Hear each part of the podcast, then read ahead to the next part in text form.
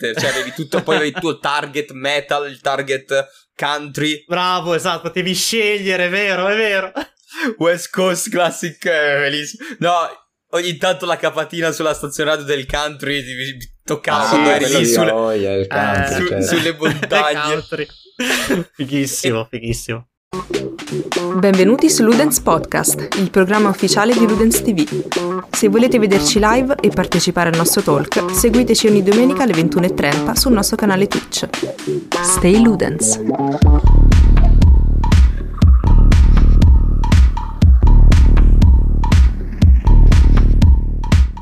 E ci siamo, ci siamo. Buonasera e bentornati, ragazzi. Allora, dovrebbe finalmente essere... Esatto, anche Zamba, bentornato e benvenuto. Bella a tutti. Bentornati a Ludens Talk, Ludens Talk che è stato interrotto settimana scorsa, ma perché giustamente non possiamo rompere le palle tutti, tutte le settimane agli ospiti di venire da noi, perché giustamente hanno anche una vita vera, mentre noi no. e, e niente, questa sera siamo, siamo qui a parlare, come vedete dal titolo, di uh, colonne sonore, di comparto audio e tutte le musiche uh, che hanno creato la storia del, del mondo dei videogiochi, ma non solo, e parleremo della storia in sé delle colonne sonore. E ovviamente con, con me, uh, Vincenzo, c'è il buon Tralix, che ormai conoscete bene dal podcast, da Ludens Up. Esattamente, buonasera a tutti, questa sera anche dal vivo. Esatto, stasera live. Zamma, vabbè, è il, è il, è il C E O in seconda di, di Ludens, quindi... Bella, bella, ovviamente sono tornato dopo il trasloco, eh, però non ho capito, scusa, ma i giochi non si giocano senza volume? Sì, ah, okay, no, sì ovviamente, ovviamente. Leggiamo i sottotitoli. Come, come, come, sottotitoli. No. Come ospite speciale stasera abbiamo Derek, e lascerei un, un buon uno, due, tre minuti, quelli che serviranno per introdurre Derek, appunto per farlo autointrodurre e spiegarci un po' il, tutto il suo background e soprattutto perché è qui parlando di colonne sonore.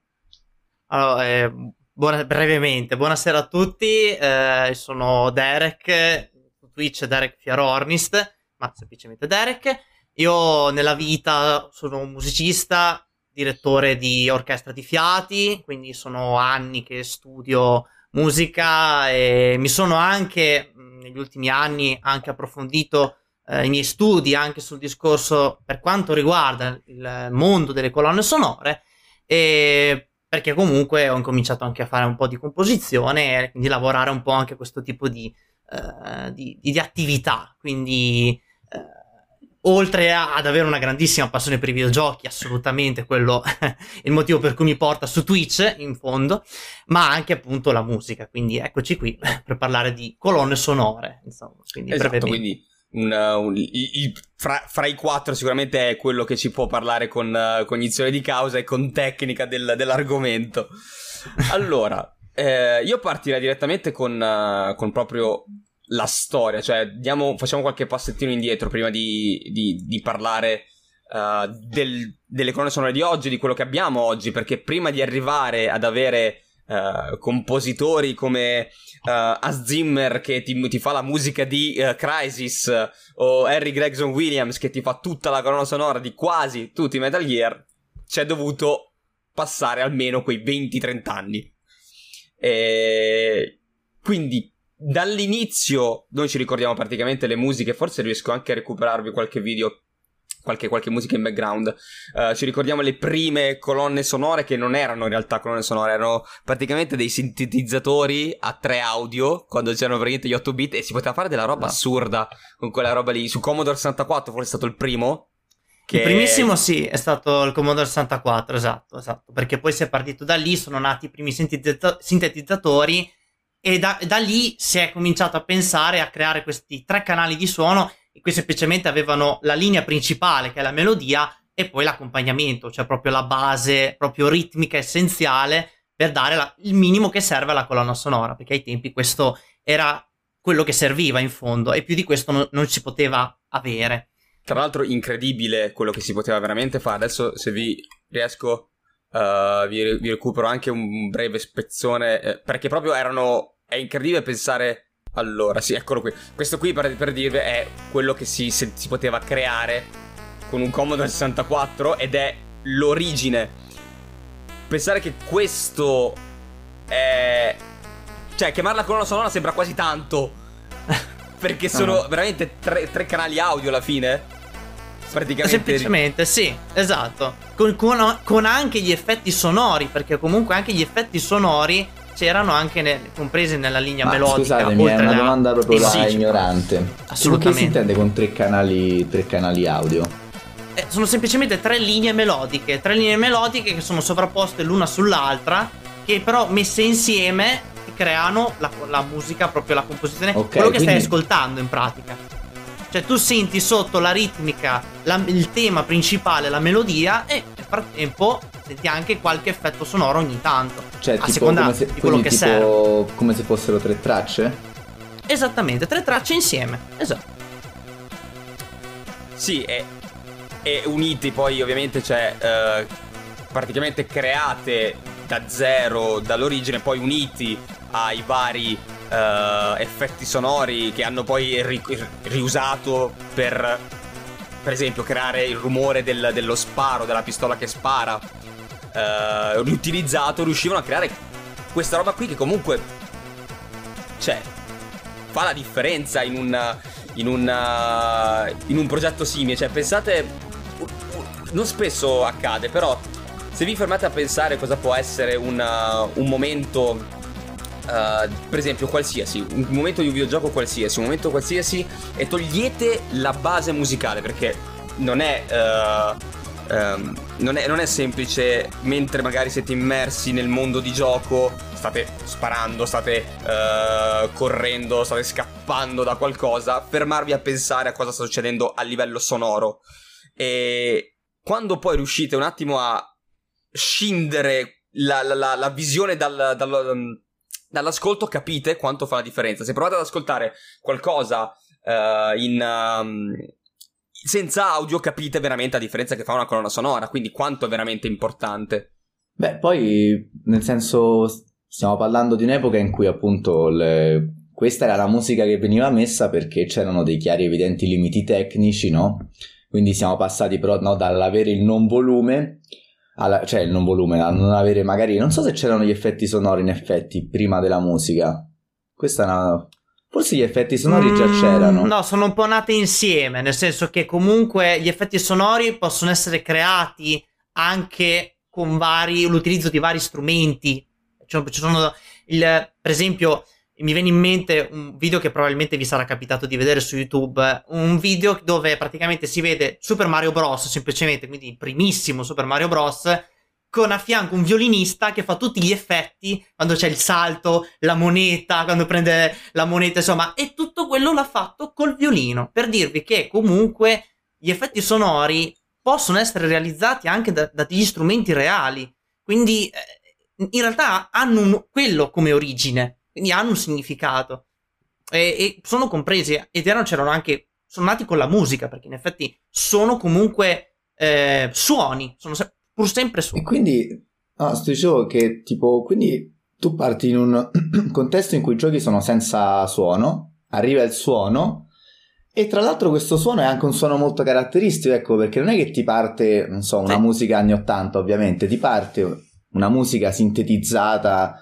no, eh, che eh. dà tutto poi un suo stile al videogioco. Cioè ti sembra appunto all'epoca, mi immagino che sentivi proprio che stavi che, che era una cosa futuristica più che altro, ecco, non che stavamo coi trattori, capito, all'epoca della pietra, che anzi dicevi madonna che figata, senti questi sintetizzatori, senti queste cose, esatto.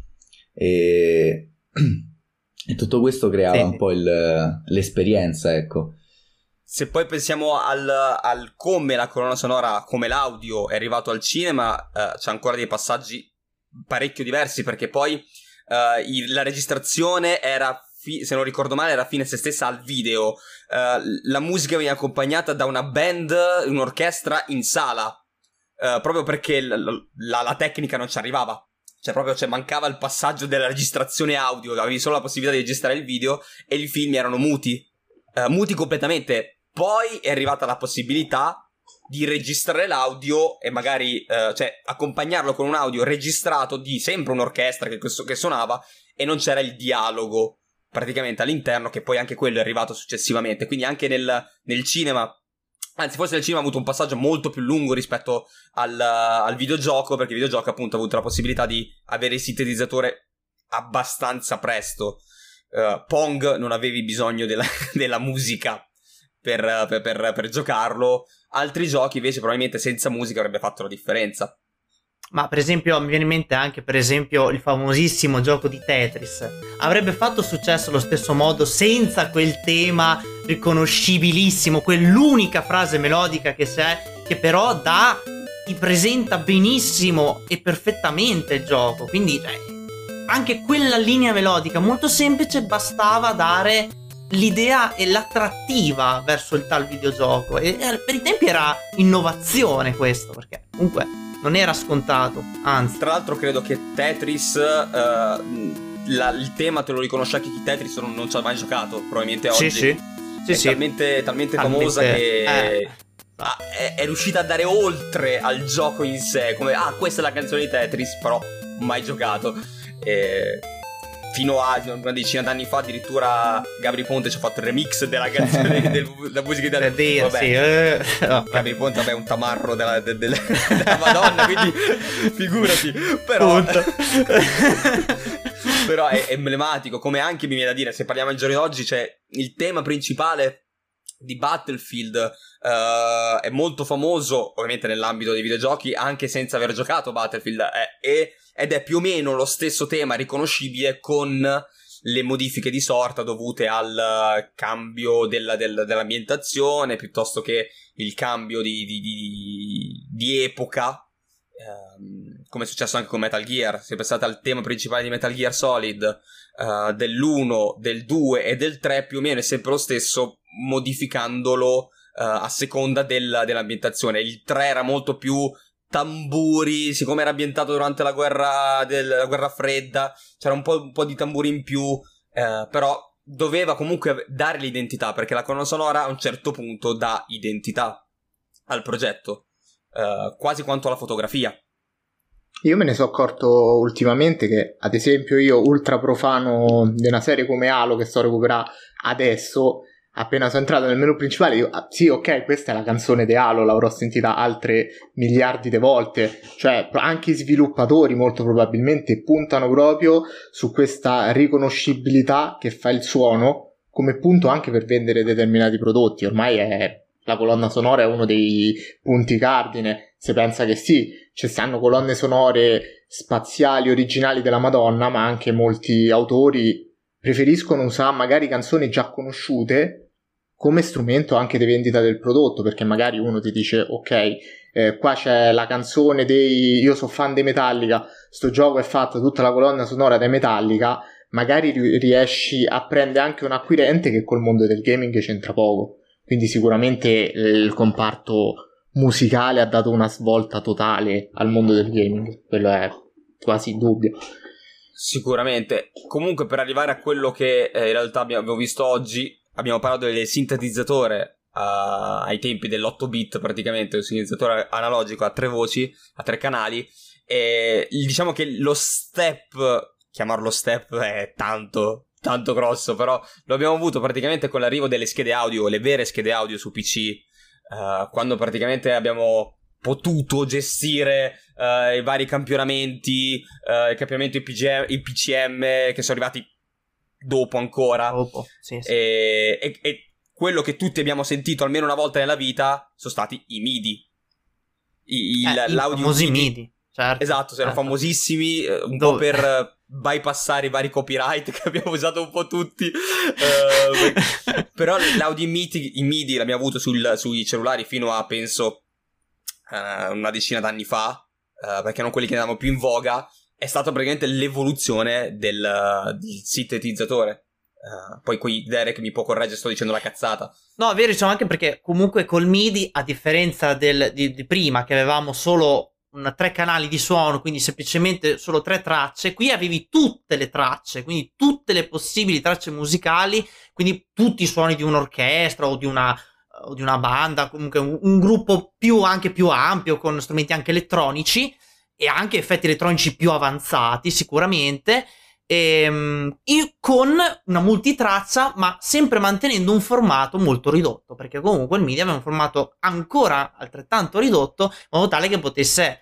adattarsi a, ai, ai vari videogiochi che uscivano. Quindi comunque avevi già un comparto sonoro molto più variegato e molto più complesso, ed è lì che poi infatti è partito effettivamente lo, lo sviluppo poi della colonna sonora nel videogioco, e da lì si è potuto ampliare effettivamente, e quindi è stato un grandissimo step, proprio un enorme cambiamento.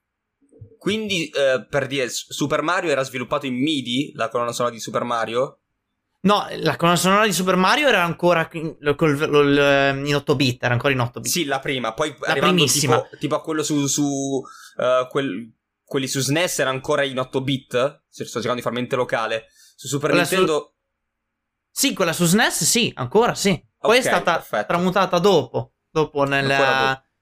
Sì, perché sì, stavo sì. cercando di farmi mente locale, perché anche lì c'hai, c'hai quei, quei, quei vari uh, suoni, effetti sonori riconoscibili. Uh, del salto, quel che ti dava l'idea del salto, sono quelli sono rimasti anche quelli nella storia. Eh, stavo cercando no. di farmi interrogare se erano ancora memorabili. Ma, Derek, io volevo, c'ho una domanda, no? Perché appunto, oltre alle limitazioni sì. dei canali, un'altra limitazione era quella della memoria, quindi tendenzialmente le canzoni, le musiche nei videogiochi sono dei loop, dei loop che devono andare all'infinito. Eh certo, è certo, perché erano delle tracce anche di durata molto corta, infatti, perché appunto dovevano, si ripetevano, proprio perché non c'era la disponibilità di tanto spazio, dovevano essere tracce non eccessivamente lunghe. Esatto. Ma c'era anche la difficoltà anche poi di nel non renderle magari tediose dopo un po', no? Mi chiedo questa cosa qui, perché cioè deve essere tosto eh, non annoiare un era... giocatore facendogli sentire la stessa cosa magari per un'ora, ecco. Magari della durata di trenta secondi. Sì, sì, sì. E lì stava nella genialità della composizione cercare di rendere la musica il più interessante possibile, affinché appunto la ripetizione non diventasse noiosa. Certo, eh, quella era la parte più difficile, penso, perché eh, ci sono nei primissimi soprattutto, dove appunto eh, proprio l- lo spazio era veramente limitato e il lavoro era ancora più difficile, eh, proprio molto complesso. Dopo per fortuna si è potuto cambiare. eh, E queste sono, du- sono due melo- sono, vedete, sono due melodie, cioè il basso, la, la mano sinistra che accompagna, che è molto se- che dà in realtà la ritmica, poi invece la parte destra è, le- è la, la melodia, quindi in realtà sono solo due, due, me- due voci qua, che venivano arricchite da tutti gli effetti sonori del gioco, quindi eh, i salti, eh, i, insomma il, pre- il fatto di prendere la vita in più, quel- quegli effetti sonori che davano quel... quella tocco in più al, al gioco. Però in realtà, vedete, la semplicità è questa: il basso e la ritmica e la melodia. Che poi mi è venuto pure in mente che una cosa che ca- spezzava un po' la monotonia era il fatto che invece spesso le facevano aumentare la velocità. Ecco, più giocavi più aumentava la velocità, forse anche quello sì. aiutava e ti dava pure, insomma, accompagnava anche l'azione di gioco, perché magari diventava certo. più difficile. Per fare l'esempio di questo tema e di Super Mario, per darti uh, l'input della fretta di finire il livello perché sta finendo il tempo, lo stesso tema veniva velocizzato a due virgola cinque e ti dava esatto. l'impressione di oddio mi devo muovere, per dire esatto. quanto, quanto basta poco, però se te la tolgono tu praticamente rimane monotono e non, non, non, non realizzi poi così tanto. Ah, qui... questo era quello del oddio. Forse era quello su Battle, quello... quello in acqua, quello in acqua. Quello su Battle. Sì, sì, sì. E qui ti dà il senso, vedete, della, del movimento delle, delle onde in, esatto. mezzo, in mezzo al mare, cioè proprio il movimento della mano destra ti dà questa sensazione. Cioè, è fantastico. Qua c'è della genialità sì, che... proprio, è allucinante. Sì, eh, ma, sì, ma, eh, sì. Non è semplice darti, perché uno pensa basta mettere una musica in sottofondo che eh. accompagni il gioco e, ed è fatta. In eh, realtà nella, nella scrittura devono darti l'idea di quello che tu stai vedendo, perché um, deve, deve essere coordinato a quello che stai vedendo. Oh, prima in, in background pre-live pre Uh, avevamo parlato, stiamo parlando di, di Guardiani della Galassia, il gioco uh, uscito da poco, e uh, parlavo con Lorenzo del fatto che mentre stavo combattendo a un certo punto è, parta- è partito Rick Astley con la famosa canzone troll di Rick Astley. Esatto. E vederla, cioè, mi ha fatto tanto ridere perché era completamente sconnessa dal resto, era in un momento in cui c'era una battaglia epocale immensa per far partire Rick Astley, ti dava, ti spezzava quasi il, la, la voglia di combattere, però lì in Guardiani della, della Galassia, che c'è un mondo goliardico di un certo tipo, funziona. Uh, mi pare che anche all'inizio di Guardiani della Galassia volume due c'era una canzone che c'entrava un cazzo, eh, c'erano sì, loro che sì, combattevano sì, sullo sì, sfondo sì, esatto. E una musica... De- la musica in sottofondo che non c'entrasse un cazzo e loro in sfondo che si ammazzavano di botte. Mi pare ce fosse mister Blue Sky, però potrei sbagliarmi veramente, non mi ricordo, però ricordo di, ah. della, mi ricordo la scena la scena non la ricordo, l'audio non sì, ho, sì, sì. Però era di sta roba che loro combattevano sullo sfondo e c'era l- l- il focus su, su, o sulla cassetta o su Groot piccolino che non riusciva sì, a muoversi. Mamma mia, ma appunto penso siamo d'accordo che è veramente un elemento, cioè proprio appunto mi piace, no, che la chiamino colonna sonora, perché rende forse l'importante appunto come se fosse anche un po' la, la spina dorsale di tutto quanto, cioè veramente senza musica perde un sacco. Tipo che ne so, mi è capitato di giocare l'ultima missione di Assassin's Creed due, si era buggato, non c'era la musica, una cosa tristissima. E tra l'altro la musica serve anche, come abbiamo visto, a rendere dei concetti tipo, no, devi muoverti, quindi andiamo più veloce, ma anche per esempio, che ne so, l'illusione della forza di un'arma. C'era questo, questa, è successa questa cosa qui che avevano mandato mi pare Doom duemilasedici in beta testing e dicevano che il pompa non faceva abbastanza danni, e quindi quelli, diciamo, il team aveva capito, in realtà non erano i danni, avevano capito che cos'era, hanno ripreso, hanno alzato il volume del pompa quando spari, lo hanno rimandato e tutti dicevano che il pompa andava bene, che finalmente i danni erano giusti. Quindi ecco, cioè non è solo fondamentale per l'immedesimazione, ma anche proprio per, per rendere certi concetti in gioco, per rendere ah. la forza di un'arma o cose del genere. Ricordiamo che comunque la colonna sonora in questo caso, proprio perché serve a descrivere, ed è un, un elemento molto importante anche per, perché è legato a un contesto, quindi se stiamo descrivendo oh, una scena dove di massacro, dove c'è tanta gente che sta morendo perché c'è una guerra, c'è un qualcosa, chiaramente serve una musica molto drammatica, una musica molto potente per rendere l'idea di quello che sta accadendo. E questo, ci sono tutta una serie di tecniche per ogni, ogni tipo di eh, contesto, di eh, descrizione, che questo parte da molto prima, anche prima della nascita vera e propria della colonna sonora, ehm, che dà proprio l'idea, ti deve far percepire, anche senza bisogno che tu abbia un testo davanti, un, un'immagine davanti, anche solo ascoltando, ti deve dare l'idea di quello che sta succedendo, altrimenti questa colonna sonora no, non, non funziona. E quindi è molto importante che sia legata e proprio fedelissima a un contesto, perché altrimenti non eh, diventa aleatoria e confusionaria. Quindi in realtà la colonna sonora su questo ha un ruolo molto importante. Sì, sì, poi uh, cioè praticamente con l'arrivo della, della, di tutto quello che si poteva fare anche nel cinema, nei videogiochi, uh, diciamo che devi muoverti, oltre a essere coerente, devi muoverti anche in maniera pensata. Cioè, pensiamo alla musica adattiva. Uh, la musica adattiva legata al videogioco è necessaria e fondamentale, perché se io sto arrivando, adesso mi viene, mi viene in mente un Breath of the Wild, oppure anche Elden Ring che ho provato negli ultimi giorni, mi ha, mi ha proprio dato quell'impressione lì, forse ci stavo già pensando in, in ottica del talk di stasera. Uh, il fatto che io sto viaggiando uh, sul mio cavallo, sto viaggiando a piedi in lande distese, come anche Skyrim lo, lo fa, e um, all'improvviso incontro uh, il troll, incontro il goblin, incontro uno scheletro qualsiasi, comunque parte una battaglia, la musica deve andare in aumento, non può essere uno stacco drastico perché mi, mi, mi, mi, mi dà fastidio, da, cioè per quanto è inconscia uh, la colonna sonora, perché non è, come diciamo, come ho detto all'inizio, non è che tu sei lì e stai ascoltando tendenzialmente il primo uh, cioè quando videogiochi sono due Uh, gli elementi fondamentali, i, I sensi fondamentali sono la, la, la vista e il tatto. Il tatto perché abbiamo il pad in mano, dobbiamo reagire. La vista perché dobbiamo comunque vedere. Uh, l'audio uh, funziona, ma funziona in maniera inconscia. È, quel, uh, è quell'input che ti arriva senza che venga elaborata al cento per cento. Quindi se però mi dai uno stacco così verticale dal, del, di passaggio fra le due colonne sonore, cioè quella del... della melodia classica che qui stai proprio chillando tranquillamente e mi parte la musica epica perché deve partire lo scontro, mi dà fastidio. Quindi cioè, nel, nel, bisogna essere anche bravi nel creare una musica adattiva, e nel momento in cui sconfiggi il nemico deve andare incalando quella traccia musicale che poi deve tornare alla base musicale normale. Certo, certo. Eh sì.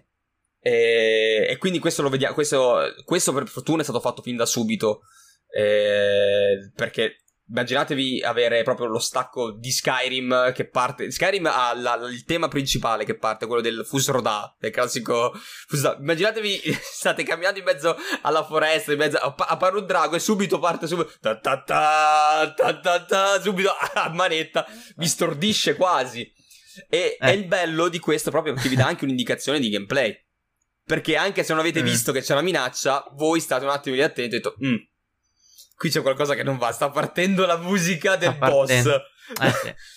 Quando senti quella musichina che dici, mm, meglio prepararsi. sì, sì, sì, sì. Sì, poi oh, gli input a livello di gameplay delle, delle, delle, degli scontri sì, ci sono, sì. eh. Però la musica, secondo me, da questo punto di vista è il primo. Però dipende, dipende anche dal tipo del gioco. Eh, perché, ad esempio, che ne so, in un Elden Ring, io... provato boss, non farò nomi né niente, comunque c'è un boss abbastanza grande nel network test e la host mentre combattevo io la sentivo, però dico oh, ok, sì, e dopo che ho finito del combattimento, non l'ho battuto, anzi ho preso un sacco di schiaffi, mi sono detto ma io me la voglio andare a risentire perché non l'ho capita come tema musicale, proprio perché durante il combattimento magari troppo preso non riesci nemmeno a um, percepirla bene, non, non ti arriva benissimo. Però sei così preso anche grazie alla musica, eh? Esatto, però ad esempio in un J R P G il fondo musicale sotto in cui stai un po' più tranquillo, magari un J R P G a turni, la musica te la godi durante il combattimento, quindi varia anche un po' in base al tipo di gioco che stai a giocare, secondo me, sta cosa. Sì, vabbè, nel J R P G, se ci fai caso, è anche molto più alta. Sì. È tenuta anche un pelo più alta apposta perché è, è fondamentale, certo, in quel tipo di sì, gioco. Sì. Non è... Eh, in un Call of Duty, se tu mi tieni alta la musica, bestemmio, perché già c'ho proiettili che mi arrivano dappertutto, non posso avere anche le orecchie che esplodono. In un, in un J R P G non hai molta roba, da, sì, hai i tuoi calcoli da fare, soprattutto se a turni statici, eh, ovvero sì, non sì. quelli dinamici che, per cui ti, che ti mettono fretta, hai la componente audio che è fondamentale. Infatti in chat dicevano, come nei Final Fantasy quando parlavo dello stacco, ehm, dalla musica chill mentre si naviga allo stacco del combattimento dato da un pezzetto a salire. Eh, nei Final Fantasy funziona anche un, un po' in maniera diversa, nel senso quando incontri il nemico c'è lo stacco, come Pokémon, hai esatto. il chill, eh sì, c'è lo stacco improvviso. Hai l'input sonoro prima della musica, della musica da, da, da fight, classica di Pokémon e di Final Fantasy, ma perché appunto è sì. un J R P G che funziona in un... perché Pokémon alla fine è quello, se vogliamo vedere, è un J R P G. Sì. E sì. funziona in maniera... è un mondo un po' diverso, uh, segue dei canoni un pochino diversi. Ehm... Stavo cercando di leggere, vedo che chat si muove parecchio. Ah, mi era nominato Death Stranding. Vabbè, Death Stranding con eh. la colonna sonora. Oh, ehm, uh. oh. Ecco, lì con Death Stranding è un, è, un, è un passo ancora oltre. Penso che forse non c'è, non c'è mai arrivato nessuno ad usare la colonna sonora in quel modo. Forse ne possiamo mm. parlare anche un po' più tardi. Sì, eh, quella è proprio ludica. Secondo, secondo me è l'evoluzione massima. Sì. È l'evoluzione massima del, dell'utilizzo della colonna sonora nei termini, cioè ne, che, che viene a supporto del gameplay. Poi ci sono comunque quei casi in cui la colonna sonora non esiste, però cioè non esiste, nel senso che fateci caso, vi faccio un esempio, G T A, che colonna sonora ha? Beh, aspetta, eh, sì, G T A ha una colonna sonora che sono solo canzoni reali, però allo stesso tempo senza quella colonna sonora G T A, cioè tu non, non entri nella Vice City degli anni ottanta, capito? Esatto. La, cioè. No, ma poi è, è il fatto che non è, non è la colonna sonora perché non la senti, cioè tu scendi, hai l'audio, normale di gioco, certo, cioè, sì, hai, hai il mondo reale, diciamo, il mondo re- cioè, hai i suoni del mondo reale praticamente, quindi quello è quello che diciamo caratterizza di più G T A in quel mo- però poi ci sono dei momenti in cui c'hai invece appunto canzoni tratte da reali per dare il contesto dove è ambientato il G T A in quel caso lì, poi ci sono, però in realtà di base ti deve dare l'idea dell'immersione come se fossi tra virgolette in un mondo reale, che non è. Sì, perché se cioè l'unica, l'unica colonna sonora è tu che entri in macchina, ascolti la radio. Esatto. Che poi è un po' come la vita vera, cioè esatto. Non è che noi quando facciamo, eh, facciamo eh, momenti di vita sentiamo in sottofondo Hans Zimmer che ci viene dietro col violino e ci, ci suona dietro, quindi è un po' come la vita vera G T A, se vogliamo. Sali in macchina, hai esatto. la musica ed è quella musica che ti fa comunque immergere.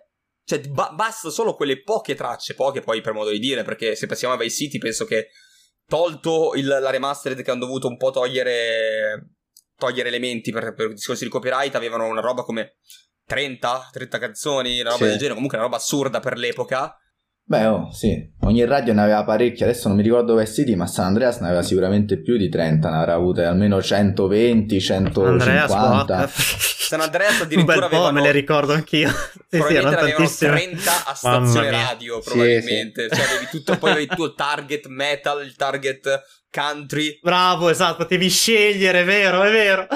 West Coast Classic, eh, bellissimo. No, ogni tanto la capatina sulla stazione radio del country ti toccava. Ah, sì, quello sì, sulle... oh, yeah, il country, eh, cioè. su, sulle montagne.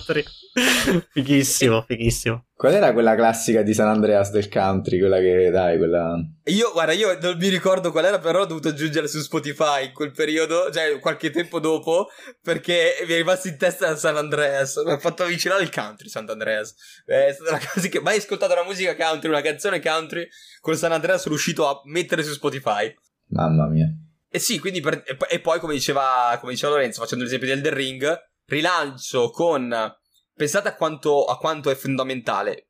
Uh, Dark Souls tre, tanto ormai eh. siamo fuori spoiler. Dark Souls tre, la, la battaglia contro um, i Guardiani dell'abissi, dell'Abisso è praticamente una potenza musicale assurda. La Martina. boss fight è una boss fight normalissima eh beh, che assume, assume spessore. No, è, è una battaglia bella da vedere, sì. Perché comunque c'è, fa vedere il discorso dei cavalieri con l'onore, sì, eccetera, sì, eccetera, ultra, ultra teatrale. Ti ricambiano il saluto, non succede quasi mai, quindi eh, c'è un po' quella roba lì, però è quel, quella colonna sonora che va appunto a beccare, poi tra l'altro costruita da Dio, perché hai i momenti in cui i guardiani, ripeto, c'è un piccolo spoiler su Dark Souls tre, si spengono, eh, gli sconfiggi si spengono e poi si riattivano, questa musica che contemporaneamente sì. si rialza, ehm, ti colpisce proprio e dici no vabbè, pausa, compra da O S T Dark Souls tre, esatto. Acquista subito. Questa qui era la colonna sonora di Dark Souls tre. Questa qui pensate che sembra sbagliata, perché questa è, una, è la musica di una battaglia.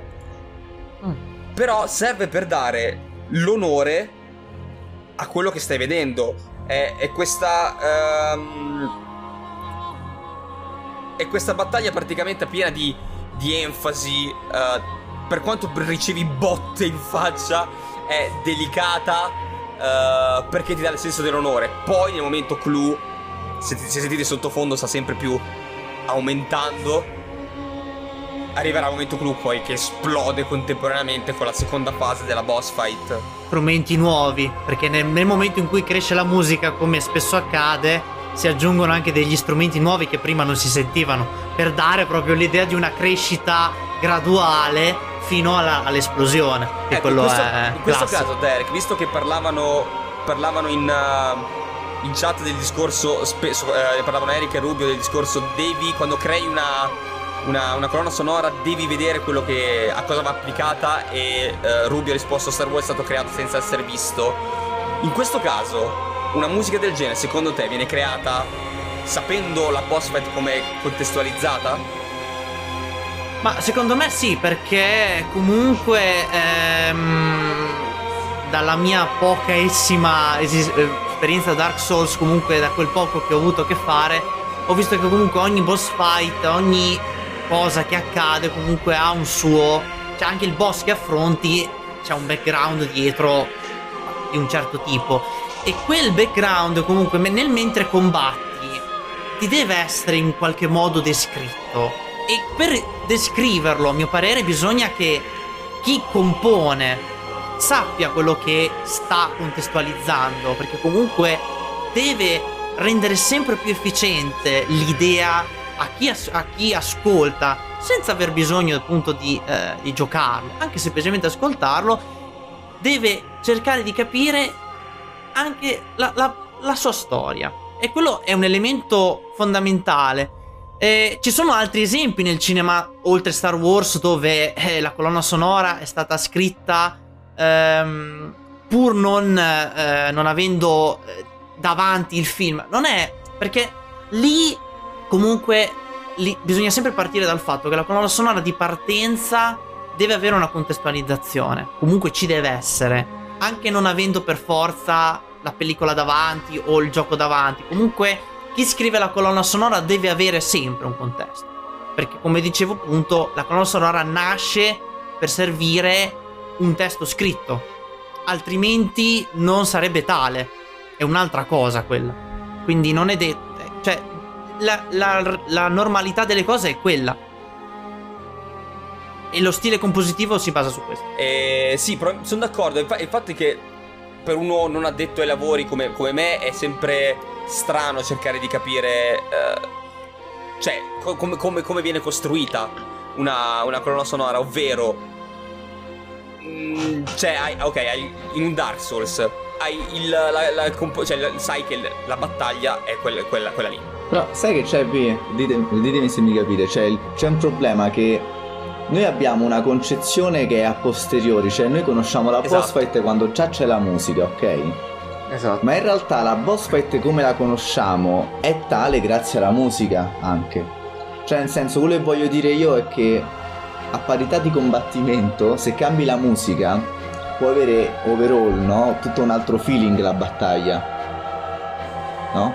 Quindi è anche difficile tipo dire questa è stata fatta perfetta rispetto a un'altra, perché bisognerebbe, ecco, bisognerebbe testare tre musiche diverse su una boss fight e dire ecco forse questa rende di più. Come fai ecco a dire questa è la canzone perfetta per la boss? Cioè non so, sono, le vedo imprescindibili le due cose, non so se mi spiego.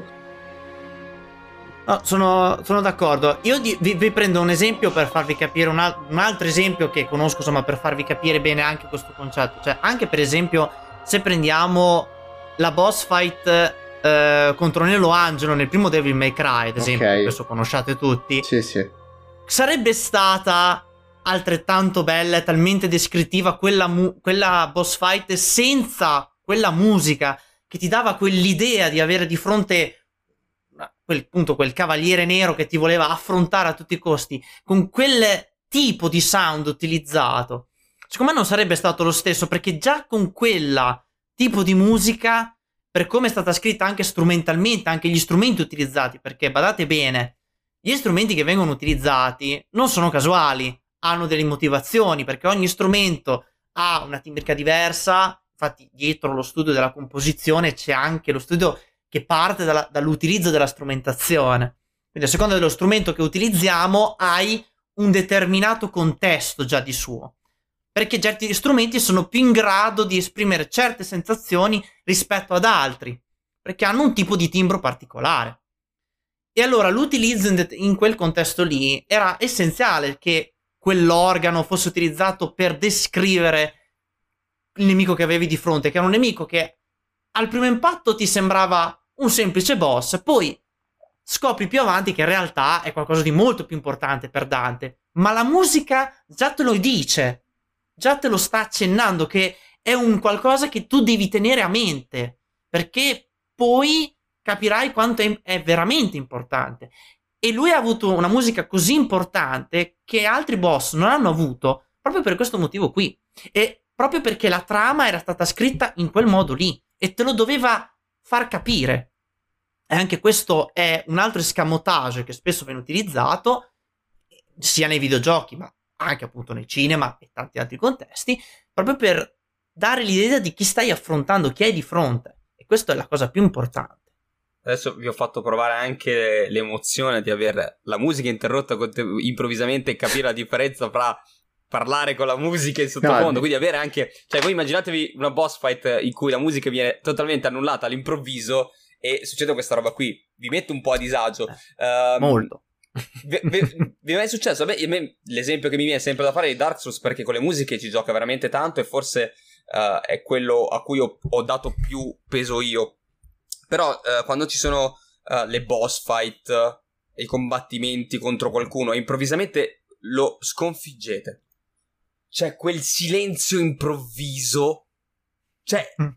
è, è, è stranissima come cosa, quei, quei cinque sei secondi che proprio di, cioè, che se non ti muovi da lì, che non vai magari nella zona dopo, che cominciano i rumori di zona, silenzio, ma di tomba, improvviso, e è assurdo. Questo vale un po' per il tutto comparto audio. Voi siete abituati a giocare, tutti noi siamo abituati a giocare con il rumore dei passi del giocatore. Provate a togliere il rumore dei passi. Anche un gioco qualsiasi, che può essere un, un, un, gioco, un gioco in, con, cioè in terza persona, eh, non per forza in prima, qualsiasi gioco, togliete il rumore dei passi e vi sembra un gioco, cioè è, è un suono che, a cui voi non date peso, minimamente, ma minimamente, ma giusto così poi, perché è, uh, cioè viaggia sul livello di uh, subconscio, quella roba lì, togliendolo, boom, cioè voi, la prima esclamazione è che merda. Però perché lo notate quando non c'è. A me faceva sì, lo sì. stesso effetto il basso. Il basso di una, in una band musicale. Io se, mi sono sempre chiesto, ma che cazzo fa il bassista che non si sente mai? Il effettivamente basso, non si sente, si sente mai. Non si sente mai. Che cazzo fa il bassista? Cioè fa finta. Poi lo, lo prende la sua traccia. Lo sento un sacco dire questo. Da tante persone che conosco dico, ma il bassista, ma che fa? E il chitarrista che fa i soli, la, la batteria che si deve dare il ritmo, il cantante che... Eh, però il basso è lì che... non si sente, ma invece è quello che regge tutto, paradossalmente. Quindi, tu togli, cioè... prendi la, la, traccia, la traccia multicanale registrata, togli, disabiliti la traccia del bassista e dici, vabbè, ma allora sì, c'era il bassista e si sentiva il bassista, sono io che non sto realizzando. E questa è la stessa eh. cosa. Fa, fa armonia, è quell'armonia che magari non noti, oppure la noti solo in determinati momenti, che se ti viene tolta ti senti fuori posto. Il fatto che il basso l'abbiamo pensato insieme, eh sì, eh, perché il, il, il bassista è, l'es- è proprio l'esempio lampante di questa cosa qua. Proprio. Sì, sì, anche quello è... in tanti contesti si sente, proprio perché spesso si tende, proprio perché la melodia principale è quella che all'orecchio capta subito, cioè noi quando ascoltiamo una musica, la cosa che ci capita subito all'orecchio è la melodia. Non stiamo a... a sentire cosa c'è oltre quello, ma in realtà quella melodia c'è perché c'è qualcos'altro che la tiene su. È quello l'elemento però eh, che capta subito all'orecchio, quindi è, è, ci sta che magari a, uno, a un ascolto non attento eh, possa sfuggire, è normalissimo, eh, perché comunque...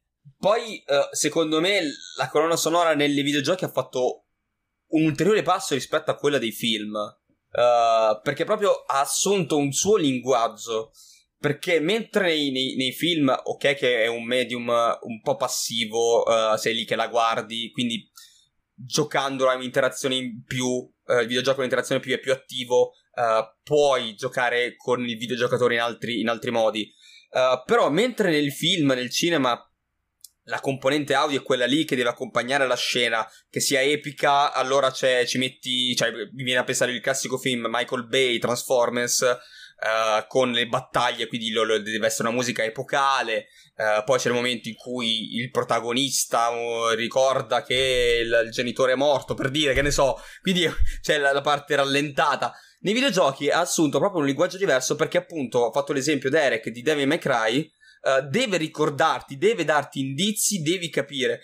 um, Dark Souls, adesso mi viene sempre Dark Souls perché probabilmente è quello che ho ascoltato di più, uh, lo fa fra, con il due e con il tre, con un personaggio in particolare.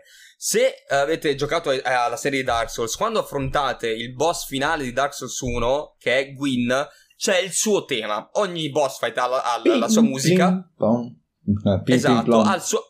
Al suo, al suo tema, al, riconoscibile o meno, qualcuno un po' più uh, iconico. Quello di Gwyn era parecchio iconico perché era un po' il boss finale, era molto bello, soprattutto perché uh, se ve la ricordate, anzi più che ricordava, ve la vado a cercare, ehm, aveva anche questi, que, questo piano che ogni tanto accompagnava la colonna sonora da solo, ehm, quindi era un po' malinconico, dava un po' il senso di aver finito il gioco, il senso di, di fare qualcosa che forse non è proprio giusto, eh, un po' particolare.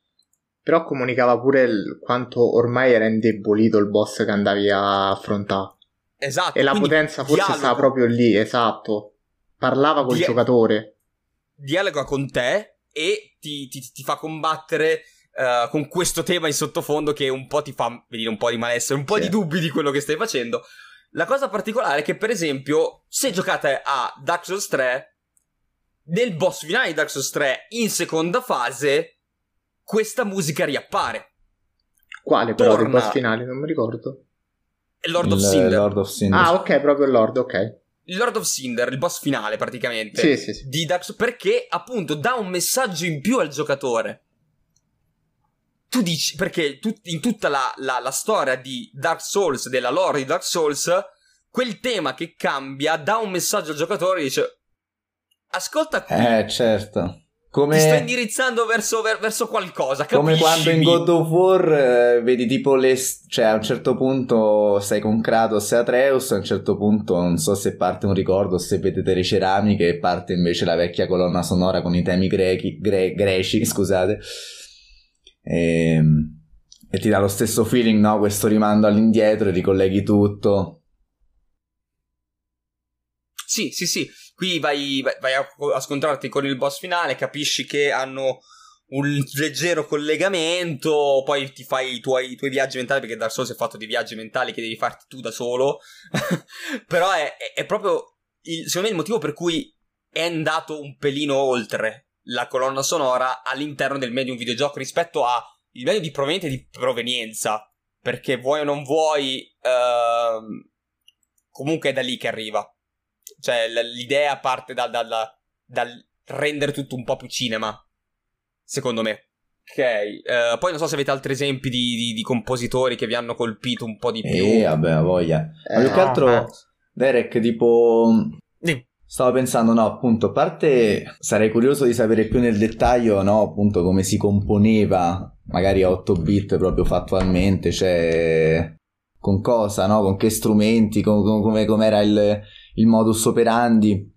E poi volevo anche magari, che ne so, sapere la differenza fra comporre una colonna sonora e invece scegliere delle tracce, appunto dirigere la colonna sonora di Grand Theft Auto e quindi alla fine fare una selezione musicale, però non diciamo a caso, e invece proprio comporla. E scegliete quale tale dovete partire. No, beh, allora c'è una... Allora, le, le, si pa- allora la, c'è una differenza sostanziale, nel senso che la, la composizione di una colonna sonora parte da... Eh, è un processo compositivo molto, molto complesso che, appunto, come ho già spiegato prima, parte da una base molto solida e un contesto già preesistente e che poi si va a sviluppare poi a seconda del tipo di contesto che vogliamo che vogliamo noi identificarci, nel senso che comunque nel caso del videogioco comunque deve essere um, un, in un qualche modo, soprattutto primi videogiochi la cosa era ancora più forte, perché nei, nei primi videogiochi, esattamente come, come nel cinema, non c'erano dei dialoghi, c'erano al massimo delle, dei sottotitoli anche lì, ma appunto erano massimo delle parole scritte che ogni tanto appunto Par- vedevi in gioco, ma la-, la cosa più importante che ha giocato in quel caso lì era farti empatizzare con quello che stavi facendo, quello che stava accadendo. Quindi il processo, eh, in questo caso compositivo, parte da darti l'idea, se hai dei personaggi, quindi chi sono questi personaggi, quindi ogni personaggio ha un suo, un suo motivo, un tema, che però eh, viene sviluppato in una maniera... tutta precisa, con determinate tecniche, tecniche specifiche a seconda di chi vogliamo identificare, ma che serve anche a dare un messaggio al videogiocatore, perché questa è la cosa che deve rimanere impressa, il fatto che la musica, cioè, ti fa, fa da tramite. Deve avere una funzione comunicativa proprio. Comunicativa, funzionale anche, perché altrimenti perde tutto quello che è il, la, il set narrativo di partenza. Cioè deve avere comunque una, un riscontro da quel punto di vista, e questo lo deve fare dando identità a quello che tu stai vivendo. Eh, e anche nei, nei primi videogiochi questo... Io penso, per, prendo un esempio di un gioco molto vecchio, insomma, che però era già, diciamo, un, un passettino oltre l'otto bit. Per esempio, il primissimo Alone in the Dark, uno dei primi survival horror esistenti, che già aveva un comparto audio più, più complicato, aveva una musica già molto più preponderante. E anche lì non ci sono dei... praticamente dialoghi sono quasi inesistenti, però c'hai quella musica di tensione. A un certo punto, quando inizia l'avventura, entri nel vivo della... De, e tu sei lì che dici, sei in questa casa abbandonata dove devi fare una ricerca, devi capire cosa è successo, perché in quella villa sono accadute cose strane, eventi paranormali, diciamo, che tu sei lì per investigare, e ti trovi all'interno... dove ci sono tutte queste presenze eh, che chiaramente ti devono mettere tensione, devono farti vivere quell'emozione.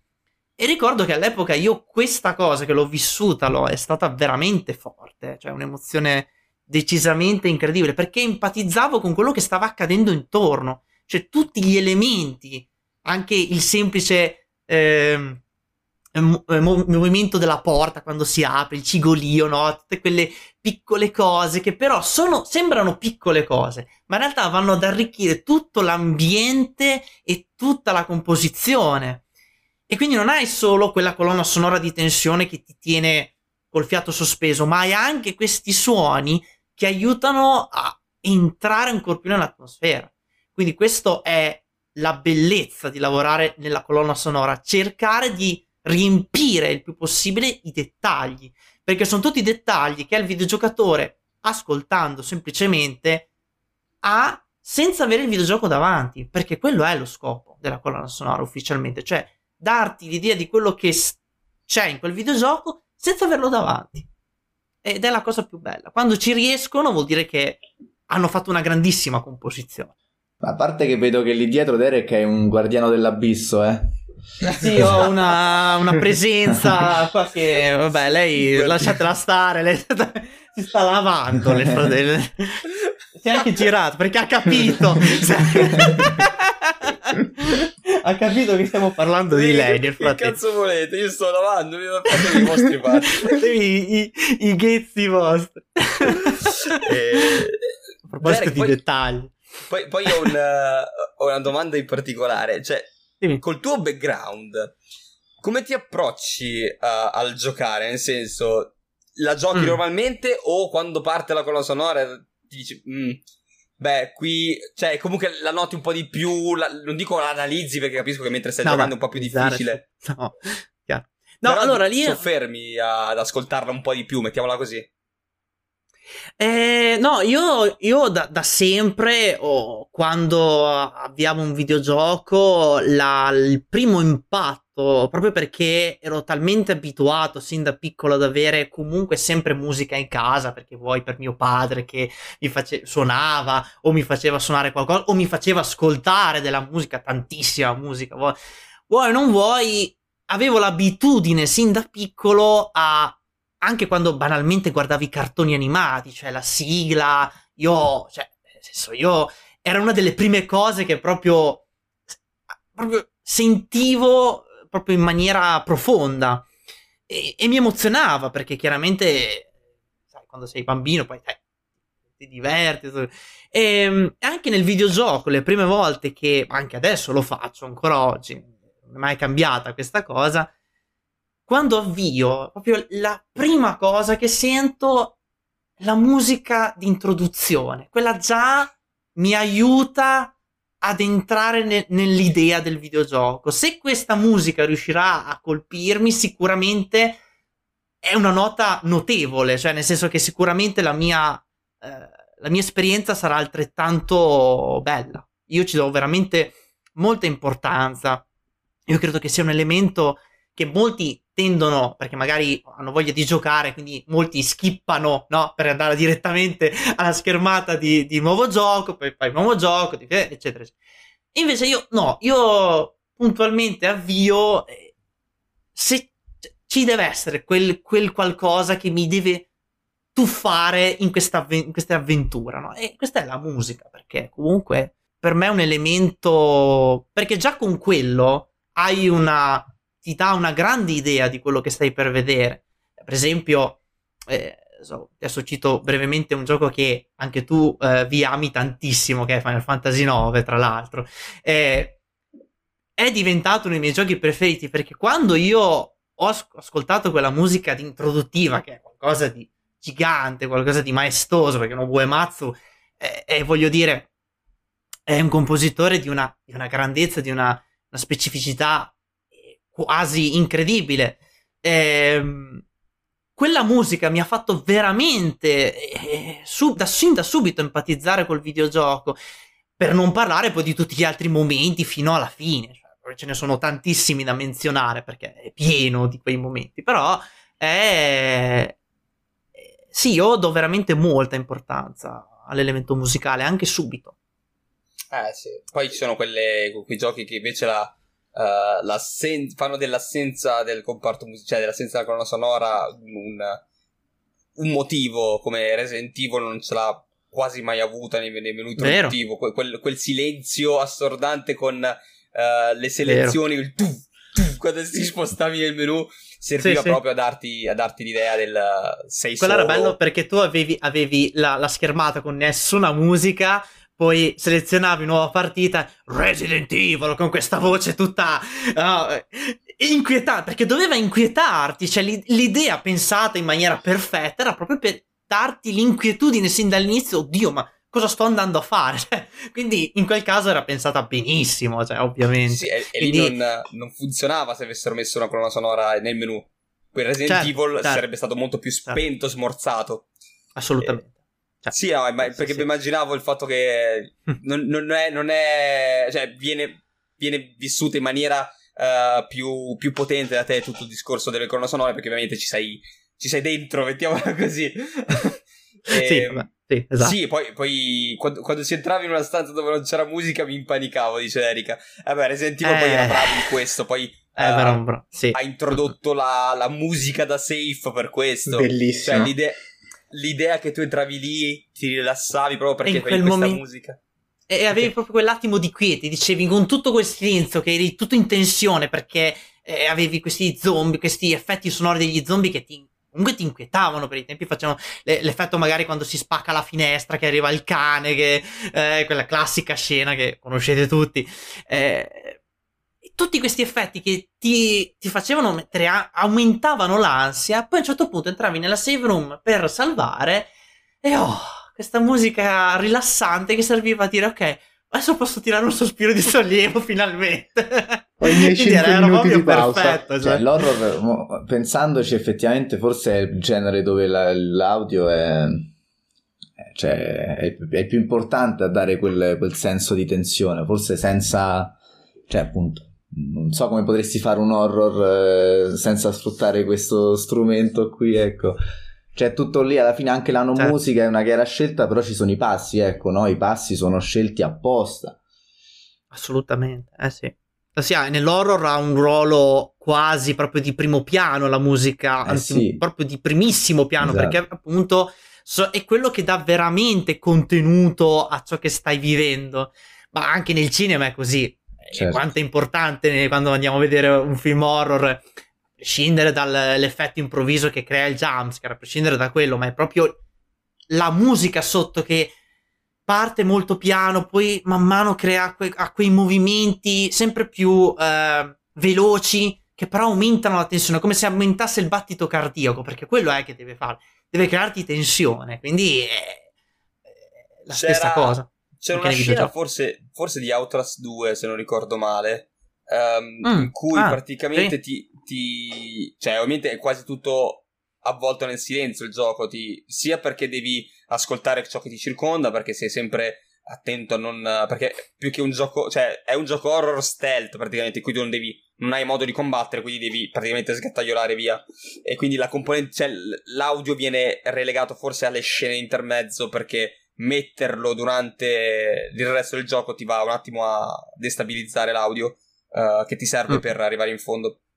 E hai proprio un mom- il momento in cui ti avvicini alla chiesa, in cui dentro stanno facendo i rituali e cose varie, che hai proprio questo crescendo sia di volume che di intensità, di, di, di, di, di velocità proprio. Di velocità, di ritmico, certo. Di, certo esatto, certo, aumenta il ritmo certo. proprio a farti capire la tensione che sta aumentando, e funziona perché, sì, per quanto puoi sapere che lì dentro c'è del, de, del pericolo, uh, quella, quella cosa lì ti dà proprio, ti trasmette automaticamente l'ansia, la tensione, e ti fa andare proprio in crescendo a livello... Uh, di, di ansia più che di paura, perché non parliamo di paura, però uh, funziona veramente veramente veramente bene in quello lì, in questo caso, perché la musica ti anticipa quello che, perché una delle cose importanti che fa anche la musica, e soprattutto le colonne sonore, è quello di anticiparti senza darti subito l'idea di quello che sta accadendo, ma ti dà già un anticipo di quello che sta per arrivare.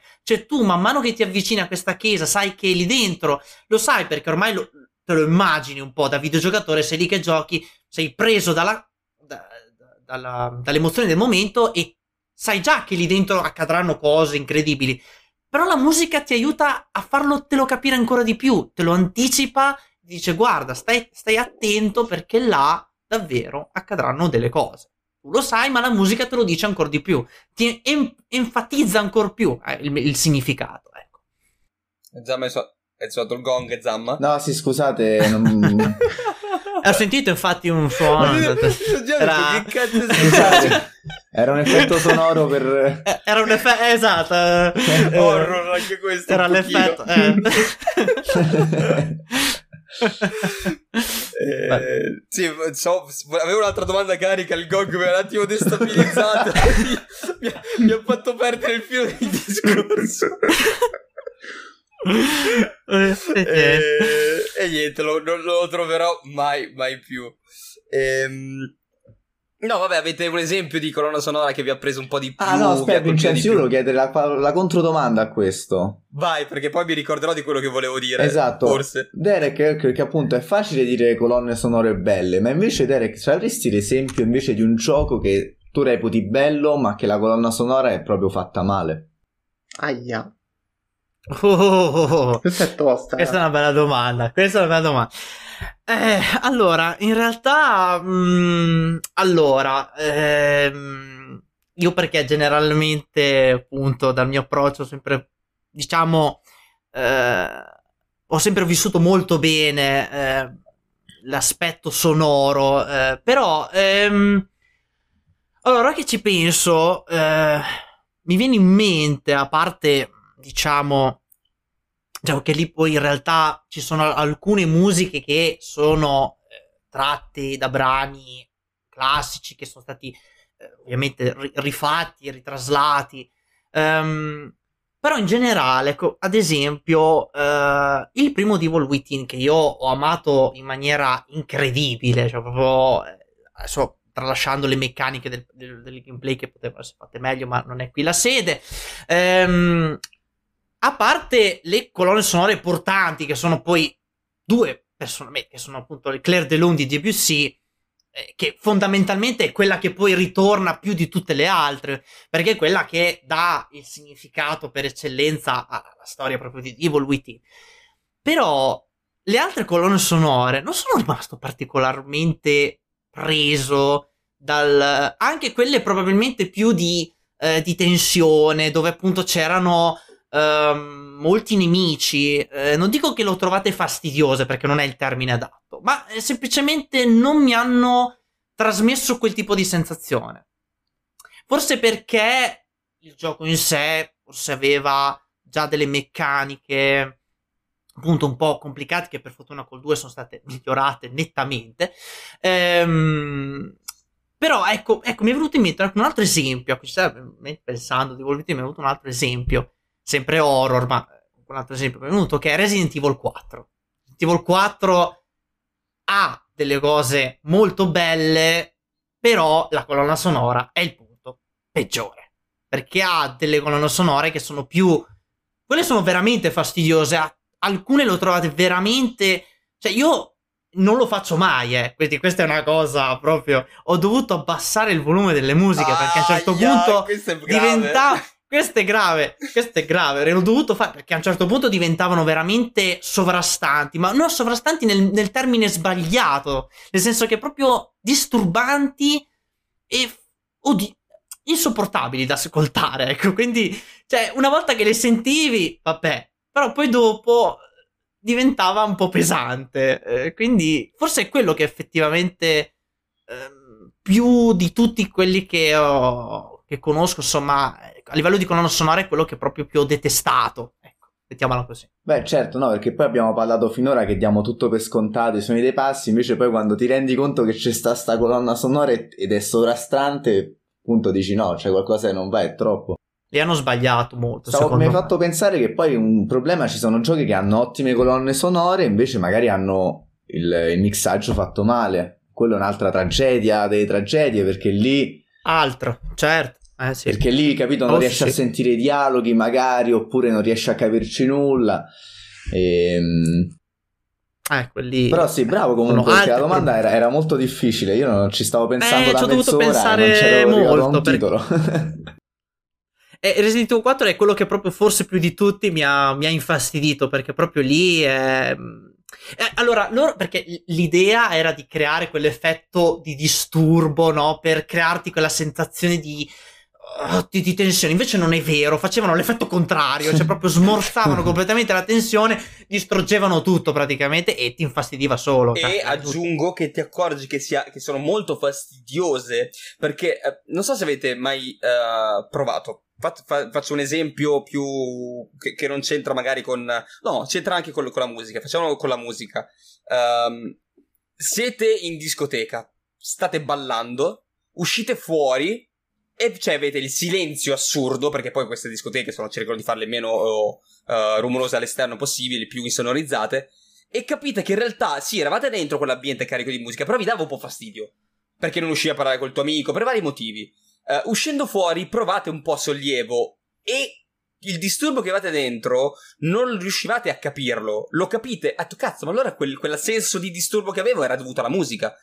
Io sul posto di lavoro c'ho um, una, un, un macchinario che fa un bordello de- della Madonna, e quando ci passi quattro cinque ore dentro Uh, capisci per esempio che c'è qualcosa che ti dà fastidio di quell'ambiente, però dopo quattro cinque ore che ormai è diventato il rumore base della, dell'ambiente, ehm, non, uh, non ti dà più fastidio, cioè non, non riconosci che quello è il fastidio. Quando ti allontani da quella stanza dici cazzo, ma non era la macchina che mi dava quel senso di ansia. Resident Evil quattro fa esattamente la stessa cosa, nel momento in cui ti spegne la musica, perché Resident Evil quattro non te la cala, batti la l'ultimo spegne. Nemico, te la spegne completamente, esatto. E dici ma qualcuno faceva veramente cagare allora. Ah, è quella la cosa, perché dici, ti rendi conto di quanto era veramente fastidiosa, esatto, perché la sua assenza ti fa percepire un senso di sollievo quasi, dici, esatto. Oh, finalmente, meno male, cioè tu vuoi, vuoi uccidere i nemici perché vuoi spegnere quella musica, non perché devi ucciderli, esatto. Dici, salvatevi era... per favore, basta, preferisco cioè. Sentire Ashley urlare, ma togliete sta roba, esatto, piuttosto, cioè era quasi meno fastidiosa Ashley, proprio perché alla fine, cioè, con questa musica era troppo, era veramente troppo sovrastante. Ah, oltre per il mixaggio, che sicuramente è stato fatto male, ma proprio anche la pensata di come l'hanno costruite le colonne sonore era proprio pensata nella peggior, nella peggior specie proprio. Sì, no, il, il, il mixaggio audio è, è probabilmente il, cioè per quanto tu puoi fare un lavoro egregio dal punto di vista sonoro, se non fai il mixaggio fatto bene, e io non capisco come mai uh, sbagliano sempre mettendo il dialogo, cioè le, la voce narra- le voci sempre troppo basse, cioè non sbagliano, cioè tutto il comparto audio magari è anche giusto, cioè gli effetti sonori mm-hmm. con la musica sono coerenti, e poi c'è le voci che non sono, non riesci a sentirle. Secondo me è una cagata del genere che loro lo faranno tipo in questi studi con queste cuffie della Madonna, non so che cosa faranno, e poi tipo quindi loro ci sentono, e poi tipo nella situazione media non, non, non rende semplicemente, cioè io me lo immagino che è proprio una cazzata del genere. E però se è anche un mixer, un tecnico che non è, che non è capace, o che fa delle cose o come i, i, i, quelli, i tecnici dei concerti ad esempio, che magari eh, lì il technical mix magari ti mette, ti met, ti mette il volume giusto magari alla chitarra, ad esempio, eh, o ai microfoni della batteria, però per esempio la cantante non si sente. Cioè, ed è, mi è capitato, e eh, non pensavo, cioè sono concerti che ho visto, sono, mi è capitato a volte di, di sentire queste cose, dicevo ma è possibile? E lì però c'è, c'è, c'è un'incompetenza di base proprio, perché lì... Eh, l'equilibrio è fondamentale, cioè tutte le voci devono potersi sentire, e se c'è appunto a maggior ragione dei dialoghi, la musica non deve sovrastare, la musica deve accompagnarli, questi dialoghi, che è, una, è quello che deve fare la musica in quel caso lì. C'è, ci sono i Breaking Benjamin, non so se qualcuno lo conosce come band, i Breaking Benjamin, che hanno fatto alcuni, alcune tracce di, di qualche loro live, l'hanno registrate per metterle Uh, come bonus track degli album, e ce ne sono un paio che il cantante non si sente completamente, cioè non si sente il cantante del, del e l'hanno messa nell'album, una cosa che mi meraviglia, cioè non vi rendete conto che avete fatto un mixaggio del, da cani, eh, cioè, l'hanno messo nel, nell'album. Oddio. Poi eh no, bonus, eh, quindi ti, ti va anche fatto bene. Senti Derek, io mi sono chiesto una cosa, no? Cioè comunque i videogiochi, appunto la musica nei videogiochi nasce negli anni, abbiamo visto ottantadue forse, no? Non mi ricordo, eh, negli anni ottanta, e, sì. Quindi è molto recente, insomma parliamo di quaranta anni di storia, il che vuol dire che tutti quelli che alla fine, tutti i grandi che noi conosciamo, che come abbiamo visto prima, vabbè ora non voglio andare sui nomi perché sennò li sbaglio giapponesi, però tutti questi grandi, ehm, boh, non so come definirli, comunque maestri, non lo so, comunque compositori, facciamo così. Compositori, sì. Ehm, uh-huh. Non hanno ovviamente avuto un'educazione di, di tipo videoludico, cioè nel senso non è che loro sono diventati compositori per fare no, musica esatto. dei videogiochi, probabilmente la loro ambizione sarà stata, non lo so, appunto diventare, non lo so, non so, me lo chiedo anzi, cioè, e, e mi chiedo soprattutto, ma... Quindi per questi individui qua, no, fare la musica dei videogiochi era proprio il, no, qualcosa per accimolare, perché tanto insomma un lavoro un po' di più di basso livello rispetto a quello che loro ambivano, e poi però comunque sono diventati famosi grazie a questo. E qual è un po' il contesto storico di un compositore di videogiochi, ecco, perché è molto recente, ecco. Sì, questo è molto recente, esatto, però in realtà ehm, se andiamo a prendere quelli magari... quelli più famosi, magari le, proprio che hanno iniziato anche prima che iniziassero ufficialmente a, a uscire videogiochi, ad essere proprio sviluppati, um, magari hanno avuto, cioè com- perché comunque il, la tecnica di composizione di una colonna sonora eh, vale per qualsiasi multimedia, cioè nel senso che se tu un certo tipo di tecnica che usi per descrivere una certa scena la puoi utilizzare nel cinema, puoi utilizzarla in questo caso anche in un videogioco, perché comunque eh, le tecniche si assomigliano, sta ovviamente poi nel compositore riuscire a renderla in base a quello che sta succedendo a seconda della storia, eccetera, eccetera. Però eh, molto spesso molti eh, è capitato che molti, molti compositori anche famosi nel mondo del cinema poi facessero anche dei lavori um, anche nel, nel, nel comparto videoludico, anche insieme, cioè non per un forza esempio. C'è eh. Santa Olacia, che è famosissimo, ha vinto anche Oscar, sì. eh, mi sembra, ah. appunto, mi sembra, vabbè non mi ricordo il film con quale ha vinto l'Oscar, però Santa Olacia, quindi grande compositore di colonne sonore argentino per il cinema, la Naughty Dog l'ho chiamato per fare The Last of Us uno e due, come stai dicendo ah, proprio. Sì, eh sì. Esatto, pure Zimmer esatto. Su Crysis comunque, cioè le semplici sono stati, chiamarli un po' magari una retrocessione, no, quindi però diciamo comunque che hanno visto che è importante, cioè ci sono rari gli esempi come Jeremy Soule, ad esempio, che Jeremy Soule nasce pre- pre- prevalentemente e ha lavorato prevalentemente nel mondo videoludico, ma anche ha fatto anche delle colonne sonore nel cinema, quindi non ha solo lavorato, però il suo ambiente principale, perché è stato quello di lancio, di partenza, è stato quello del mondo videoludico. Sono molto pochi gli esempi, eh, diciamo, che sono partiti ufficialmente da lì, sono più gli esempi che magari hanno iniziato col cinema e si sono anche, eh, hanno anche dato il loro contributo sia nei videogiochi o magari in altri media, però mh, cioè quelli che sono diventati adesso famosi prima citavamo eh, Nobuo Uematsu. Nobuo Uematsu ha cominciato in realtà facendo tutt'altro, cioè lui aveva tutto un altro, una, una sua band, aveva tutto un altro tipo di carriera, poi ha iniziato a comporre musica e, alli- e da lì poi si è dato alla composizione dei videogiochi. Ovviamente il suo punto di lancio è stato Final Fantasy, ma di fatto poi da quello ha creato una, una compagine di compositori, un gruppo di compositori incredibili che hanno collaborato con lui e collaborano tuttora per scrivere adesso altre musiche, quindi cioè, poi la cosa si è ampliata ancora di più. Comunque ecco, anche qui quindi una genesi sempre abbastanza, come abbiamo visto in tante cose, legata al cinema purtroppo, ecco, siamo... Siamo un purtroppo. po' figli del cinema purtroppo su tante cose, perché lì erano un, molto avanti. Eh sì, in un certo modo sì, perché figli. comunque le colonne sonore sono nate ufficialmente per quello, quindi sì, è chiaro figli. che in un qualche modo eh, ci siamo figli. arrivati, ecco insomma. Figli che però secondo me, come ho detto prima, hanno fatto un passo in più, uh, per come la vedo io, eh. poi può essermi smentita da, da, da professionisti del settore, no, no, però eh. quell'idea, quell'idea di, di, di darti quel... messaggio in più, quel, quel dialogo in più. Um, ecco, parla- all'inizio avevamo citato un po' Death Stranding. E, um, Kojima forse l'ha fatto un po' alla maniera cinematografica.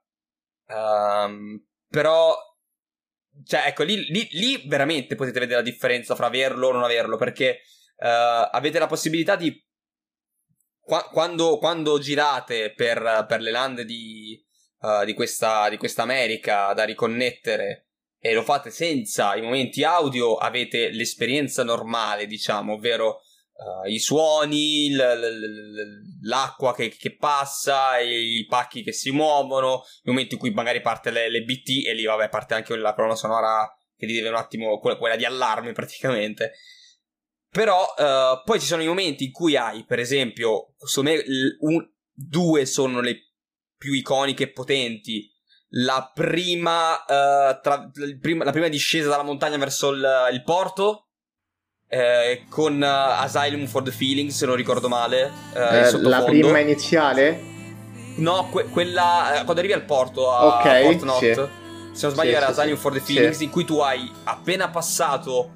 Uh, l'inferno, quello che per noi era, a, a quel momento era l'inferno di B T, perché poi andando avanti diventa sì, peggio. Molto peggio. Però l'inferno di B T, uh, ne sei scampato, sei vivo e vedi in lontananza questo porto e cominci questa tua discesa con i tuoi pacchi verso il porto che deve essere il punto di uh, la tua meta, almeno fino ad allora, e quella è la tua meta, il tuo punto principale da arrivare, e hai questa musica in sottofondo che ti rilassa, ti mette malinconia, ehm, e quindi funziona in maniera bestiale.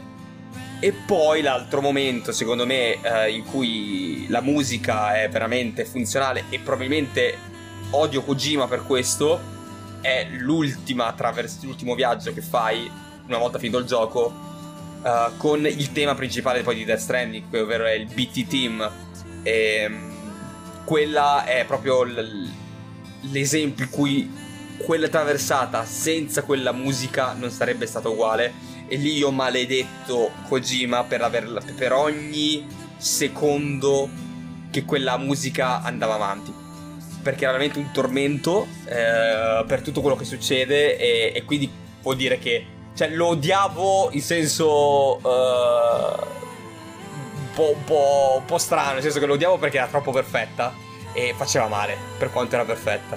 Domanda, domanda tecnica: B, B T, B, B, B-Team si sente, si sente quando porti, quando fai l'ultimo viaggio verso l'inceneritore, non tutto il viaggio, vero?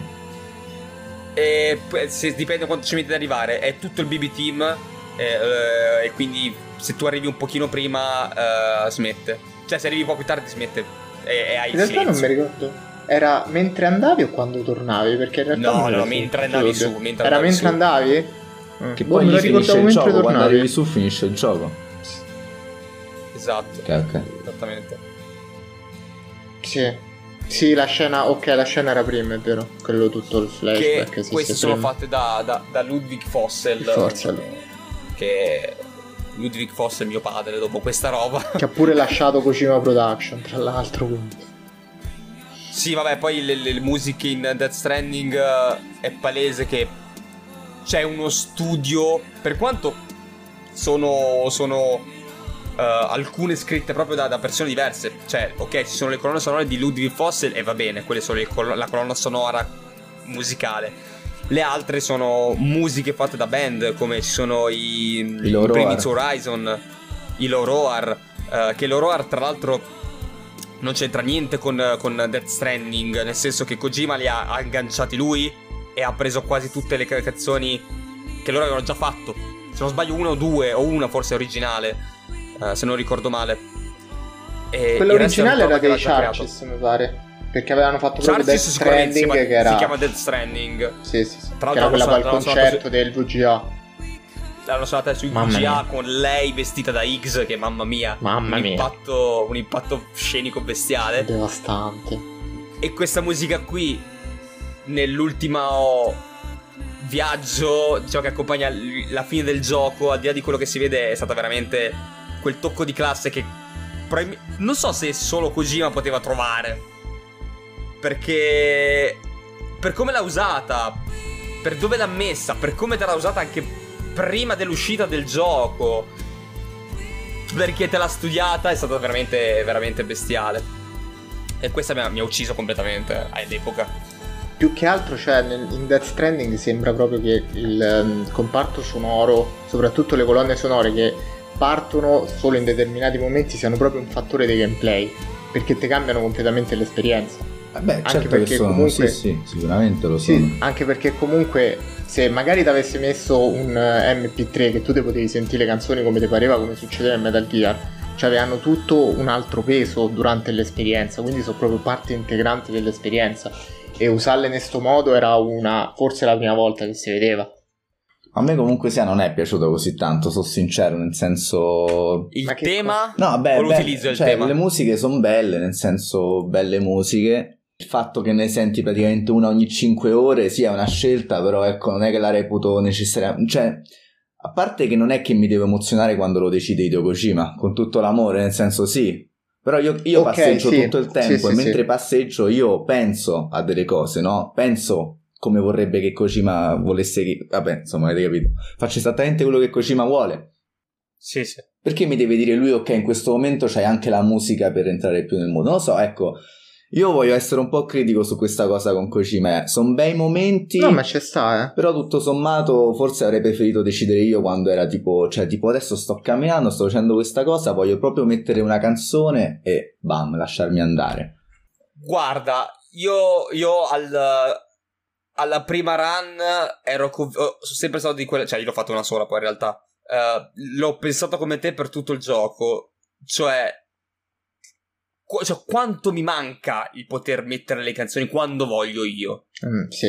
Poi è vero, è vero che Cliché eh, prende, prende possesso della mia esperienza chi quell'esperienza l'ha disegnata. Il game designer ha deciso così e quindi eh, ha voluto che fosse vissuta così, perché probabilmente arrivare in un certo modo con una, con una canzone che magari non si prestava bene, mi viene da pensare anche solo quella dei primi Horizon, che era parecchio pomposa, per quanto a me può piacere, ti magari ti cambiava il mood, lo posso capire, anche anch'io avrei preferito averlo, però posso mediarla così, tratto con Kojima, scendo a patteggiamenti e dico, potevi darmelo lo stesso, potevi darmi la possibilità di farlo lo stesso, però vabbè, no, ti appunto, capisco. Anche perché parte. Magari è difficile trovarsi sì, sì. proprio nella situazione emotiva che lui si aspetta che tu abbia in quel momento lì, ecco, perché magari io sono arrivato alla parte che sto finalmente al porto, che sono le due di notte, per dirti, perché ci ho messo un'ora e mezza a fare quella di prima e sono stanco e non me la godo, capito, per dirti, faccio un esempio, ecco, quindi è una scelta coraggiosa che ho rispettato, sì. ovviamente, però voglio rompere le scatole qui.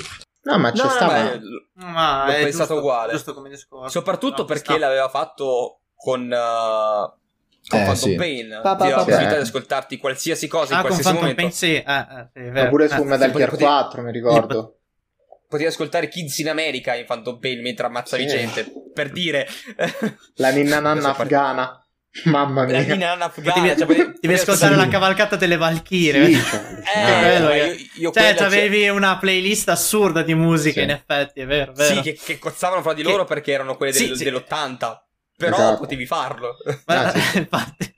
Ma anche il fatto che magari se tu prendevi un percorso diverso da quello base che aveva pensato l'autore, in realtà la, la colonna sonora nemmeno ti partiva in Death Stranding, quindi magari tu sì, potevi sì. completamente perdere la canzone e non ris- né risentirla magari decontestualizzata, quindi boh, alcune io l'ho scelte beccata, ne ho beccata una per sbaglio, stavo scendendo, to- cioè non era neanche una missione principale, stavo scendendo dalla montagna e pa- è partita una per sbaglio è successo per, sbaglio, per caso, me. Non sapevo che potesse partire, se scendevo da un'altra parte non sarebbe mai partita, esatto, è successo eh, per me, sì, è, è parecchio coraggiosa come, come idea, sì. per questo io avrei voluto poterla mettere anche nelle, nelle secondarie nel, oppure non Ma... so, metti mettimi un oggetto che se lo sblocco una volta finito il gioco posso farlo. Eh, è quello che avevo pensato, a fine run mi sblocchi un emme pi tre, che ne so, qualcosa del genere, in modo che, ok, i miei momenti come l'hai pensato tu ce l'ho avuti, ma io se mi voglio far per dite le consegne della pizza e mentre le faccio mi voglio sentire la musica perché sono una rottura di palle quelle, posso farlo, mi dai sta libertà di scelta, però scelta autoriale si può discutere, ma alla no, fine no, il gioco lo fa lui. Eh. Basta così. Certo. Sì, sì, le sì, scelte sì. autoriali ci, ci discute, sono scelte ah, voglia, per sì, le sì. quali uno può dire la propria e ognuno ha un modo di porsi di fronte a queste cose in maniera differente, e ci sta anche chi appunto magari non apprezza certe scelte, ah, voglia, sì, sì. come vale per la scrittura di una trama, vale anche per le musiche, assolutamente, questo è ampiamente legittimo, anzi, eh, poi, per cui... poi c'è il, il, forse, forse entra ancora... Non, non credo, chi, almeno per quello che ho giocato io, ok sì, Death Stranding va bene, lo fa molto uh, entrando nel gameplay, però quello che lo fa veramente tanto, per come l'ho vista io, è stato Nier Automata. Oh uh, sì, vero, oh mamma mia. Nier Automata è quella che mamma a livello mia. Di colonna sonora, è quello che veramente mi ha detto vabbè ok, eh, io la colonna sonora, cioè qui, qui il gioco non è il gioco, il gioco è qui, nella musica. Sì, sì, è vero, e è tutta vero. La musica. Poi vabbè, lì c'è tutto il okay. concetto del fatto che loro la trama, la, tra, la, trama, la lore del gioco si, si, si concentra anche nei concerti che hanno fatto eh, uh, al di fuori, che non c'entra quella niente. Quella per me è una cagata colossale, però. Eh vabbè, ma Yoko Taro, che cazzo eh, gli dici? So. Eh. Lui che ha detto il, il concerto ha roba canonica dentro, eh, se guardi sì. le scene dietro sono canon che tu non vedrai da altre parti. Vabbè, però ecco, lì, lì per esempio è molto funzionale, perché la, A Beautiful Song... Uh, che accompagna la boss fight uh, contro oh, ehm, mi scuso il nome del boss, aiutatemi uh, eh, la, eh, la eh, quella dentro il circo eh. sì quella eh, eh, no, bravo quella, quella quella vabbè que- ci siamo quella capiti bo- quella que- okay. quella, quella boss fight lì no eh. dove, dove la cerco eh, per, accompagna, ci chiama Beautiful Song per un certo motivo e ti accompagna con quelle tonalità che poi in realtà capisci alla terza run, cioè quando ci arrivi poi la seconda volta, no, alla, alla, alla run B, quando ci arrivi la seconda volta. Uh, quel, il, tema, il tema ufficiale, diciamo, uh, The Weight of the World, uh, quello principale, è stato composto in, uh, mi pare, tre lingue. Sì, uh, cioè inglese, inglese francese, giapponese e giapponese. Inglese, francese e giapponese.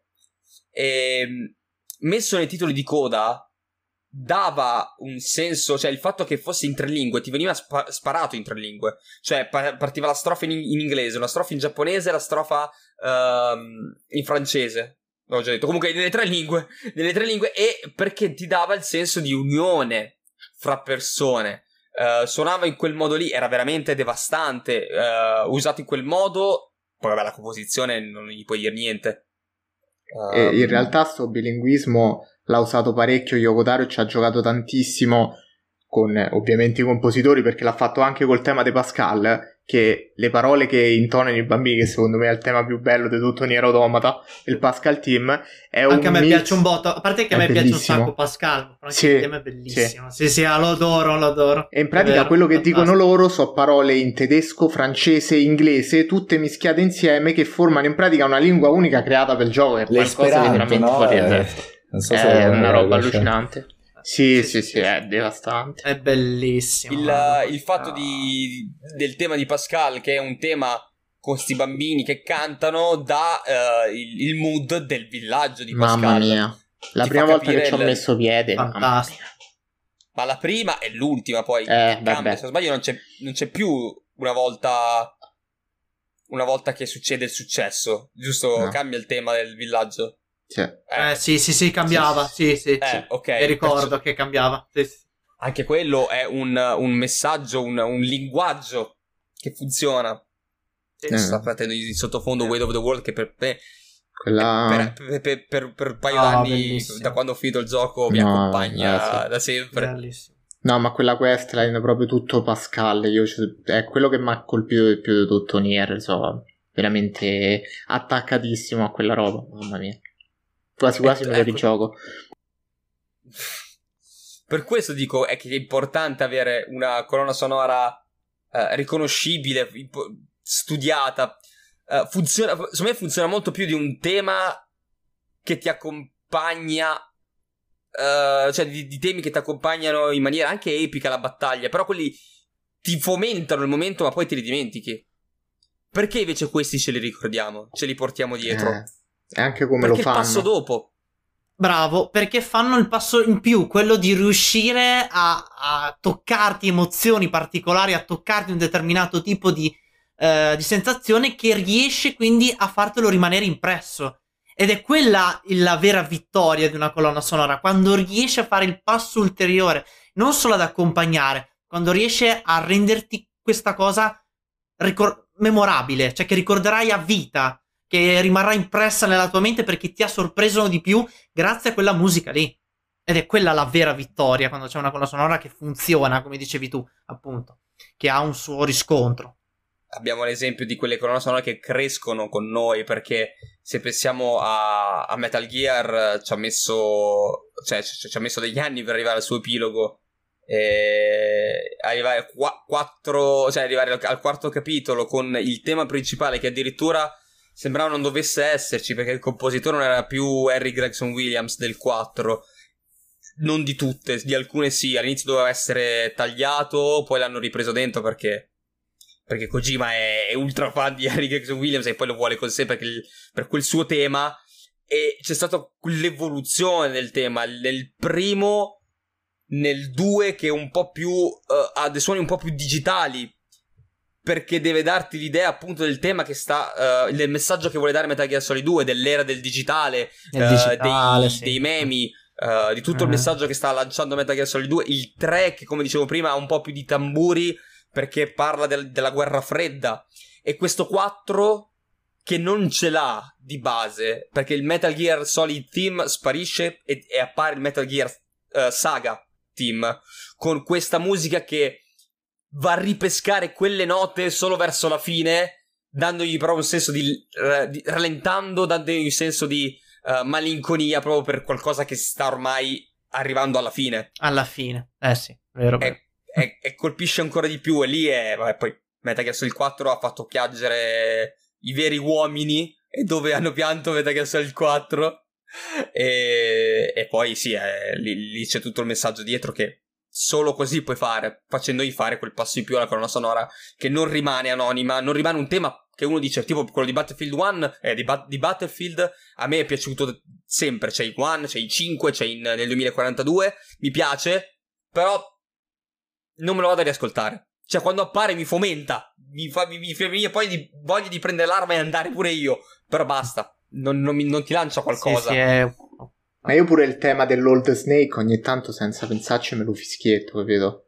Tin, tin, tan, tan. Eh, ti rien- entra dentro. È allucinante. Sono quelle cose iconiche poi. Sì, poi sì, nel quattro sì. C'è anche quel bellissimo omaggio che hanno fatto utilizzando la musica di Ennio Morricone, Here's to You, per fare mamma mia. Il finale, quel finale, cioè con quella musica lì era perfetta, cioè la scelta di fare un omaggio a un grande compositore che ci ha lasciato da poco purtroppo, ma ormai aveva una certa età anche lui, e... è stato forse la punta di diamante della colonna sonora, perché effettivamente con quel momento lì calza proprio a pennello, cioè crea proprio la giusta atmosfera e ti dà proprio il messaggio di quel finale lì, che è un messaggio molto forte, con poi quindi... la reintroduzione di appunto del tema originale Years to You in, uh, gra- in Ground Zeroes. Ah, uh, vero, vero. L'ha, l'ha riutilizzato in Ground Zeroes uh, per tutto il messaggio che lancia Ground Zeroes, che, che vuole richiamare Ground Zeroes, uh, del, di Nicola e Bart, e ci sono praticamente Chico e, e Paz. E, esatto. E Paz, capi? Cioè, il, per fare Mamma il... Eh, sì, sì, sì. sì ah, bellissimo. So, so, allora. so cose che, Ground che, Zeroes è veramente devastante, io non... È... stato troppo sottovalutato rispetto a quello che è, perché come prodotto vendolo a parte è stato un, secondo me una minchiata, però quella parte di Metal Gear cinque è veramente forse pure l'apice di tutto Metal Gear cinque. Ground Zeroes è devastante. Gra- sì, forse, forse Metal Gear cinque è Ground Zeroes, sì, più che tutto il resto. Bene, e per andare a concludere facciamo un piccolo facciamo un po' di consigli per, per l'ascolto. Vediamo se riusciamo a fare una carrellata. Eh, Tralix, un consiglio di o compositore o colonna sonora o musica da ascoltarsi? Eh, vai sulla ridondanza, quindi ne butto due, perché sì. Vai. Sicuramente è quella che, una che è la canzone in generale che più mi è rimasta impresso nella storia dei videogiochi, che è Snake Eater, ritornando su Metal Gear. Vabbè, ecco, prima... Prima, prima di... volevo concludere anche dicendo così, prima, mi, mi è dato un gancio perfetto. Eh, sì. Ricordatevi, ricordatevi la scala di eh. Metal Gear Solid tre con Snake Eater oh. cantata senza essere musica, cioè proprio a cappella, eh, solo, solo la voce, voce vero. Solo che voce. Bellezza. Quanto può essere potente una... Un, un comparto audio, quanto cambia quella scena. È una scalinata, Snake che sale sulla scala e basta, non c'è nient'altro. Se, col silenzio av- non sarebbe stato nulla, sarebbe stato noia, perché probabilmente dura due minuti, un minuto e mezzo dura quella scalinata. È piuttosto lunga la scalinata, quindi dice, oddio, cioè, da, col silenzio eh, scatola, invece così dà quel senso in più, cioè gli dà quella motivazione in più di quello che sta passando. Dico la verità, sono anche fermato a metà scalinata per riuscire ad ascoltarla, perché uh, è proprio, ti cambia to- totalmente il momento. Eh no, sì, quella eh, scusa, t- no, scusa, no, no, ma era perfetto, Renzo. Anche perché quella scalinata davvero senza quella canzone non sarebbe rimasta come un momento iconico, perché alla fine se la ricordano tutti. Ma io principalmente per la intro, non lo so, sarà il fatto che ero veramente bambino e vedevo un intro in quel modo in un videogioco, ma scioccato perché proprio non, a primo impatto, perché non sei cresciuto con zero zero sette, perché que- sì, quell'intro sì, è, è zero zero sette vero, al cento per cento, è vero, è vero. Eh, quello è molto probabile. E poi boh, ultimamente in realtà le colonne sonore me ne sono piaciute tutte, ma quella che ad oggi mi riascolto ancora con estremo piacere è sicuramente quella di Persona cinque Royal, perché boh, cioè è allucinante, riesce a spaziare tra tantissimi generi, è ultra pop, fomenta quando deve fomentare, ma c'ha anche quelle canzoni veramente molto chill, che ne so, io ad esempio quando viaggio sul pullman mi metto bene a The Mask e mi passa, che è una bellezza. Quindi sicuramente dateci un ascolto, magari vi comprate pure il gioco, vi fate un favore. Zamma invece hai è difficile perché no, cioè sono sono vent'anni che giochiamo, almeno io, e forse di più, e veramente ogni gioco mi ha lasciato qualcosa, e tutte le, cioè son, è pieno di giochi con musiche pazzesche, cioè a me mi, mi mette di buon umore sentire il tema di Crash Bandicoot, come penso sia pazzesca oggi, no? La colonna sonora di Hades, come il, la chitarra di Outer Wilds sul menu principale, come, come anche, che ne so, la radio con la musica anni cinquanta di Fallout. È veramente difficile consigliare, cioè, però dai, do un nome, e secondo me un po' più coraggiose, no? Odierne, chiaramente Doom Eternal, se siete un po' appassionati al genere, perché eh, ha, ha fatto un super lavoro, ah, Gordon eh. si chiama lui se non sbaglio. Sì, esatto, e super top, però tutte, tutte, cioè per me da... da poco. Io quella di, di Doom duemilasedici l'ho avuta in playlist per penso quattro cinque mesi, quando mi svegliavo alle quattro di mattina, perché mm. ti svegliavi proprio con quella Madonna. voglia di andare a ammazzare qualcuno. Vabbè, vabbè, rip and tear, lascia perdere, perché il mio mestiere era perfetta, e allora io per... quella lì l'ho, l'ho avuto proprio pompata nell'orecchio per non so cosa, anche sta cosa delle host come sveglie comunque è parecchio, perché io pure a ripensarci io c'ho Tuzan arcando quando mi sveglio, eh, però non funziona bene, oh, oh, non oh, funziona oh, troppo oh. bene. Io, io c'avevo vabbè, tu, vabbè tu sei il, il stavo per dire una parola bannabile di Final Fantasy dieci, vabbè, eh, ma digli qualcosa a Tuzan arcando, cioè provaci. No, no, no, su, eh, vabbè, la componente audio non gli posso dire niente. Eh, io ho avuto per, per tempo, per tanto tempo, la, il, il, l'L Note, l'L Team di Death Note, uh, con quella, quella musica un po', un po' profondo rosso, sì, di sì, L, sì. Quando, de, dell'anime, oh. di Death Note. Eh, però sai cosa succede? Che tendenzialmente qualsiasi musica tu usi, qualsiasi suono tu usi, come sveglia tendi ad odiarlo. Sì. Tenderai ad odiarlo perché lo riconosci, lo associ alla sveglia e quindi poi bestemmi quando lo senti in altri contesti. Quindi ho dovuto smettere di mettere uh, roba personalizzata e giusto, uso quello base, come sveglia. E... vediamo se fa il gong. Proprio lo, lo so. Il gong dello Zammazen. Lo usi come sveglia, devi usarlo come sveglia. Eh, Derek invece?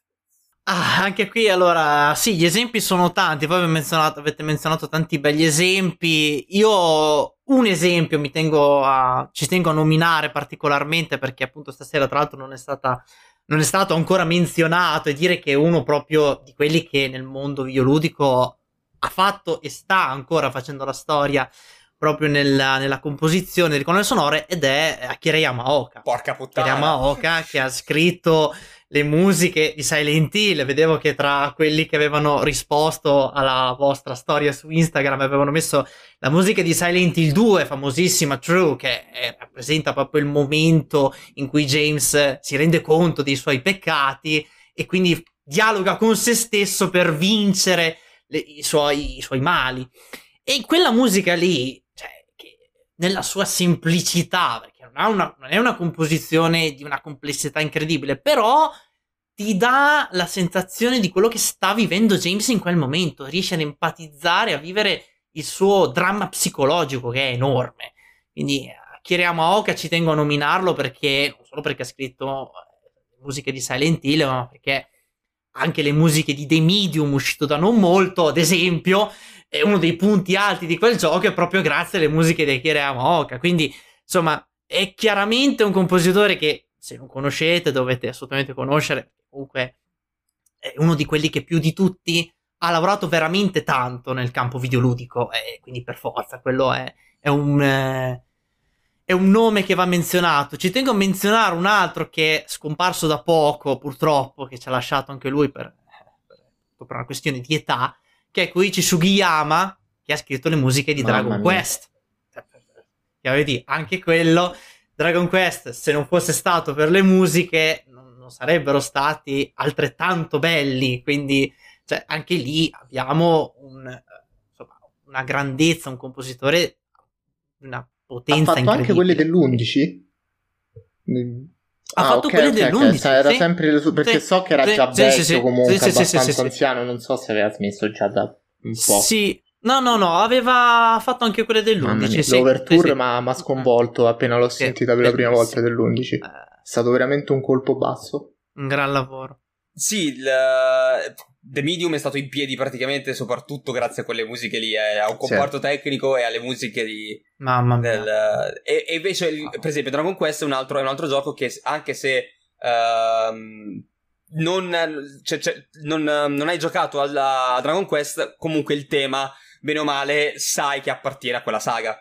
Uh, grazie anche per il follow a Joan, sì, sì, sì. È proprio riconoscibile, e... è quello. Sì, sì, sì, è riconoscibilissimo. Questo appunto è sì. quando uh, praticamente il, il tema va anche oltre il gioco stesso. Tu dici, vabbè, non ho mai giocato, però so, so che è quello. Ovviamente Tetris l'ha fatto in maniera, come abbiamo detto all'inizio, l'ha fatto in maniera proprio epocale, l'ha fatto per anni, per secoli ormai. Eh, Dragon Quest l'ha fatto un, po- un pochino più in piccolino, però ci è riuscito comunque a ritagliarsi un bel, una bella fetta di riconoscibilità. Lo devo citare di, di perché secondo me pure ecco. questo qui è l'apoteosi tipo delle, dell'epica videoludica e soprattutto boh, transdecennale, nel senso che si riaggiorna sempre. Zelda, Zelda top.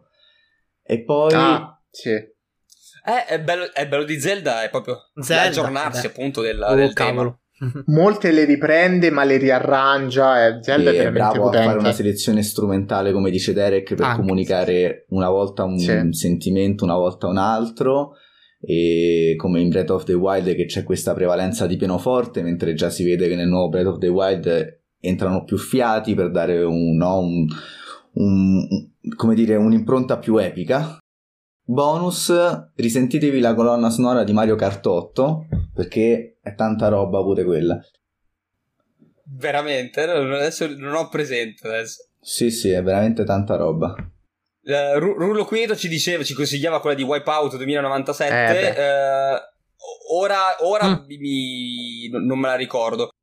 Se, se è elettronica, l'elettronica penso che non invecchi un po' mai. Un po' come uh, per esempio la, anche quella oh, di Cyberpunk. Bella colonna sonora, cioè, Cyberpunk. Il Cyberpunk, vero? Uh, Esatto, una, una gran. Oh cavolo, se è bella. Gran bella. C'era, c'era, non so se vi ricordate un gioco Bellissimo. che uh, è uscito un po' in sordina ai tempi, stiamo parlando comunque di dieci anni fa circa, un po' di più forse, era Syndicate, uh, quello di E A, l'F P S, aveva questa eh, sì. musica dubstep ah, sì, che sì. pompava pre... pompava a manetta, vero vero sì appunto c'era tutta, tutto il discorso, non l'ho giocato ma il discorso del, sì, del, sì, me la ricordo bene, del, del futuro, mm. i corporativi di qua di là, e quando combattevi nei momenti mm. dei fight in prima persona mentre tu sparavi usavi le abilità uh, tecnologiche, Uh, partiva sta dubstep a manetta ed era sì. veramente fenomenale. E eh. poi stavo a, vedere, stavo a rivedere perché non ero sicuro di questa cosa. Wipeout duemilanovantasette era quello che c'era i Prodigy nel menu principale, cioè ti partiva con Firestarter, che era una roba allucinante, ti rimaneva subito impresso. Mamma mia, curioso messaggio di padre di Yuki, eh? Tutto è bello, tutto è eccellente, ma come i fotogrammi non c'è niente, assolutamente, assolutamente, ricordiamo, mi, se- mi sembra giusto dirlo, giusto ricordarlo, e invece, vabbè, io ormai l'abbiamo dette un po' tutte, quella, quella di, di, di, di Jeremy Soule, appunto, uh, sono tu- son tutte belle, tutte, io um, alcune le avevo, le avevo in playlist, uh, a...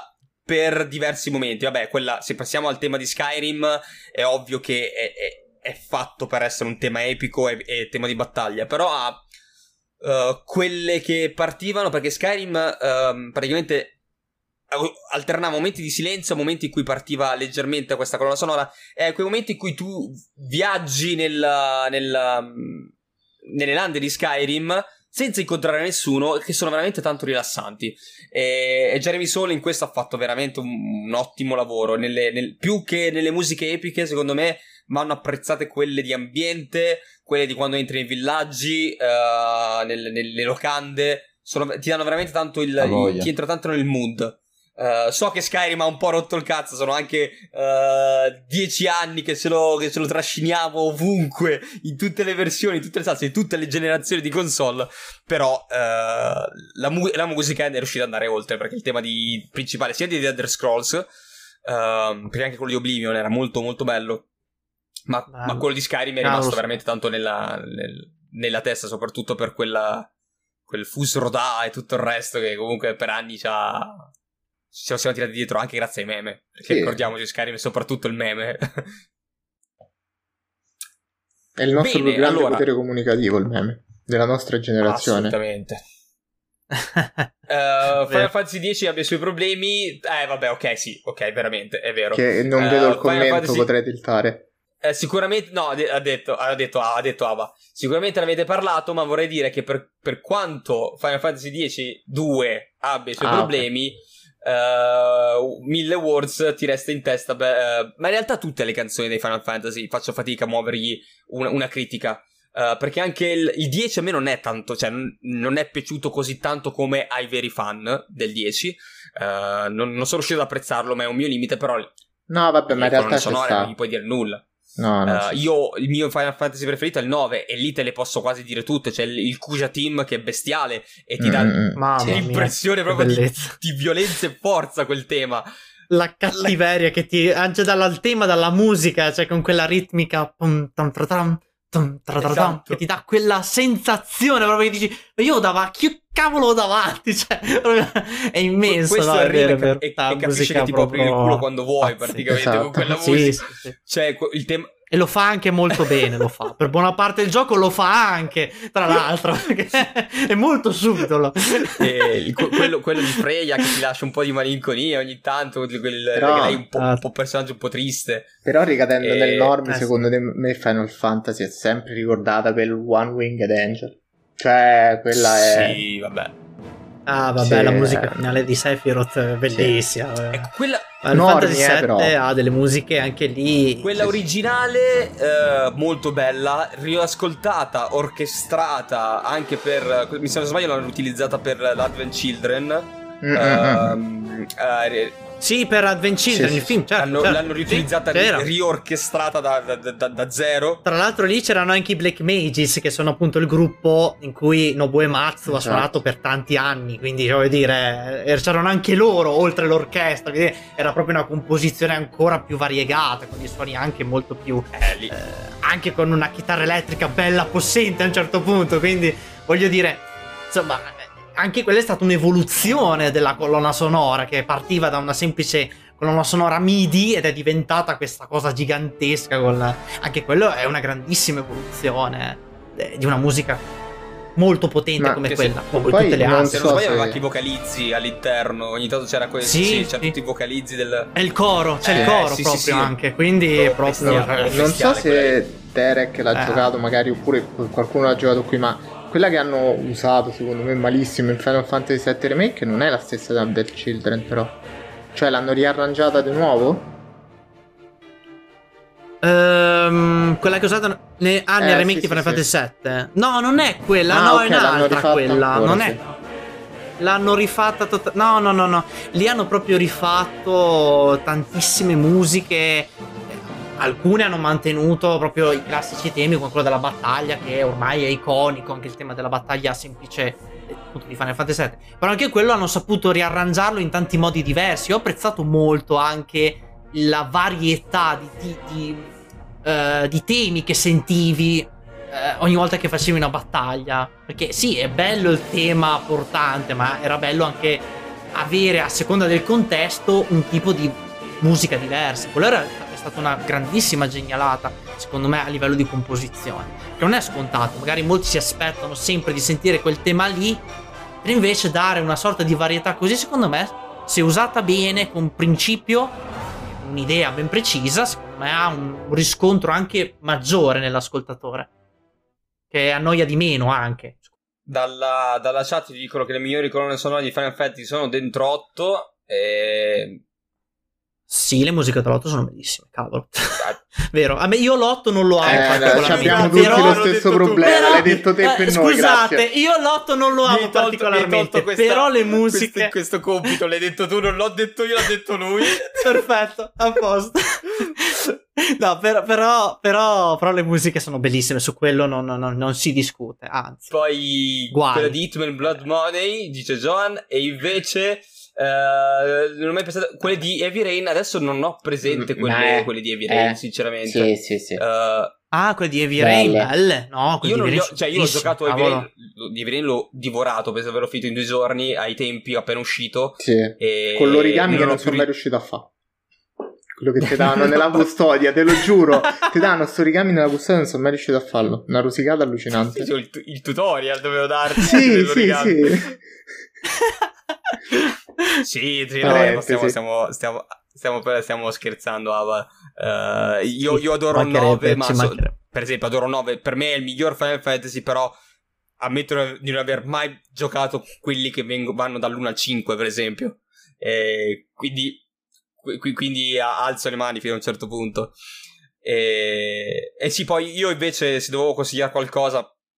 Uh, per quanto è stato probabilmente già nominato abbastanza Harry Gregson-Williams, uh, vi direi di buttarvi sulla colonna sonora di Metal Gear, però per, per appunto non nominare Harry Gregson-Williams vi dico ascoltatevi The Best Is Yet To Come del primo Metal Gear, di Metal Gear Solid, perché è qualcosa di, di bestiale, per, di bestiale perché è, è usato bene, ma anche se lo usate fuori Uh, ve lo consiglio, ascoltatelo quando siete in un momento di relax assoluto, um, stesi sul divano di fronte al nella vostra villa al mare, se ce l'avete, di fronte sul balcone mentre guardate l'immensità, oppure sulla montagna, in, in una, una casa in montagna, in una baita, dove volete, ma dovete essere nel mood relax, uh, dovete proprio essere rilassati al massimo. Ascoltatevi The Best Yet To Come, penso che duri cinque sei minuti. Sì, sì. E... dura molto, è molto lunga. È sì, sì. E la, una varietà di suoni incredibile, proprio anche per descrivere il luogo, il contesto in cui viene tutto, anche l'evoluzione come cambia. Penso è, che è fantastica, parti, l'amo tantissimo. Parti, parta in, in silenzio totale con solo la voce, E, e poi si aggiungono, e ci sono i suoni caratteristici, e poi dopo la voce si introduce poco dopo, non entra subito ma entra piano piano. All'inizio ci sono dei suoni, eh, l'accenno del tema con eh, appunto eh, strumenti tipici per farci capire il luogo e la provenienza del gioco, dove viene tutto, e poi appunto, tutta la colonna sonora cantata che poi rende il tutto ancora di più. Poi c'è la parte strumentale in mezzo dopo il canto, che anche quella wow, secondo me io la parte tantissimo. Strumentale colpisce forse anche di più di quella cantata, sì. Per quanto le parole non potete non potete cioè magari no, almeno io le parole colpisce. Non ho mai capite, perché ovviamente non sono nella mia lingua, non sono neanche in inglese, penso che siano in uh, forse russo, può essere eh... non, qui mi, non alzo veramente le mani perché non lo so, non mi ricordo anche comunque io la lingua, però se, se vi, vi recuperate la lyrics con uh, con scritto di cosa di cosa si, si di cosa tratta, di cosa parla, uh, capite che è un tema importante, ecco, mettiamola così. Celtico, può essere che fosse celtico. Mm, sì, no, aveva aveva sì una una lingua particolare, forse non lo ricordo anch'io. Questo cosa, riconoscimi gli strumenti, Derek. Questo qui cosa, cosa che partiva adesso era il... cosa c'era, il flauto? Quale, aspetta. All'inizio sì, c'è okay. Un flauto, però non il flauto che siamo abituati a sentire, quello, ma un flauto proprio tipico, tradizionale. Questi... senta all'inizio. Poi se non ricordo male c'erano anche strumenti... Eh, in, a... sì, Irish Lyrics, quindi sì. Certo. Cioè, irlandese sarebbe, ma celtico. Ah, sì. È, è tipo... ah, ecco, vedi. Eh, esatto, esatto. Mm-mm-mm. Eschimese o comunque la lingua nativa americana. Eh... Sì, eh... a quanto pare no. più, più... Mm, no, cioè c'è... il contesto... Ricord- deve ricordare quello, però non, non è esattamente. No, guarda, la wiki, la wiki dice quello. Irish, quindi irlandese, barra, forse celtico. Sì, ma irlandese, sì, celtico, sì, irlandese, sì, sicuramente. Sì. Sarà un, un Irish un po' antiquato, sì. Magari quello non esatto. Attuale, cioè magari che sì. Ci sta, eh. Viene molto utilizzata anche questa tecnica per dare l'idea di una lingua strana, no? Per dare l'idea di una lingua non conosciuta, ecco. E se poi avete giocato al, pri- al sì, primo sì, Metal sì. Gear, quando riascoltate questo vi, vi sentite veramente il peso dei venticinque anni, trenta anni che vi separa dal primo Metal Gear, perché mi pare sia uscito nel novantotto. Eh, tutto quello che avete attraversato vi, vi ricade prepotentemente addosso, con la, cons- con la concezione poi di sapere come va a finire. Eh, quindi ve lo consiglio a maggior ragione se avete giocato a tutti i Metal Gear. Riascoltatevelo oggi, riascoltatevelo in silenzio e poi mi dite cosa ne pensate. È un must quello da, da ascoltare, sicuramente. Oh, io direi che uh, abbiamo un po' trattato tutto l'argomento. Se avete altre domande fate pure, dite pure, Zam e Lorenzo. Ma in realtà la mia era un po' però più sul lato tecnico, proprio... in primis era una domanda se lo faceva, cioè nel senso, tu hai detto che come lavoro appunto oltre a suonare fai anche direttore d'orchestra, giusto? Ok, sì, quindi sì, non esatto, so, magari sì. Mi dici che no, è una domanda stupida, però ti è mai successo che magari ti hanno proprio chiamato per la composizione di qualcosa riguardante i videogiochi, cinema, qualunque cosa, e come ti sei approcciato, oppure come ti approcceresti in caso venisse fatta questa richiesta a un lavoro del genere? No, allora non mi è stata per un videogioco, non mi è stato mai chiesto. Ho lavorato per perché ho scritto, ho fatto proprio una piccola composizione per un progetto che ho fatto qualche anno fa per la sonorizzazione, tra l'altro, di un film muto, perché mi era stato commissionato di, di sonorizzare un film muto, in quello che, che si chiama mh, La Tempesta, ve lo traduco, lo so, The Tempest, insomma, La Tempesta, semplicemente, eh, lo potete trovare tranquillamente anche in giro su YouTube da vedere, insomma, il film è muto. E, mh, in quell'occasione lì, che io avevo in particolar modo, mi ero stato chiamato... Eh, a suonare il corno, ok? Poi avevo però una, una serie di altri strumenti, c'era una chitarra, avevamo delle tastiere, avevamo comunque tutto un comparto elettronico. Noi avevamo solo in tre, dovevamo sonorizzare questo, questo film, e quella è stata la prima esperienza effettiva dove mi sono approcciato alla composizione della colonna sonora.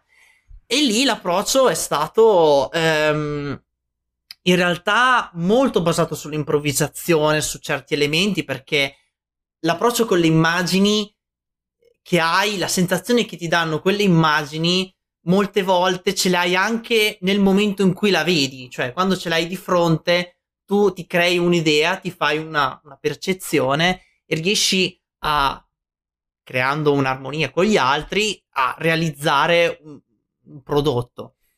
Però questo prodotto poi si sviluppa chiaramente da una prima eh, composizione, perché non c'è mai una composizione che viene fatta e finita, ma ci sono sempre delle fasi, de- delle, diciamo, delle, delle, dei progressi che fai, c'è una prima registrazione, poi un'elaborazione e poi arrivi alla fine del lavoro dove effettivamente, dopo che hai tutti gli elementi davanti, hai tutto... quello che c'è da fare, riesci a sistemare tutto e crei quindi la composizione colonna sonora. Vale così per qualsiasi composizione di colonna sonora, anche per i film, per i... è sempre così.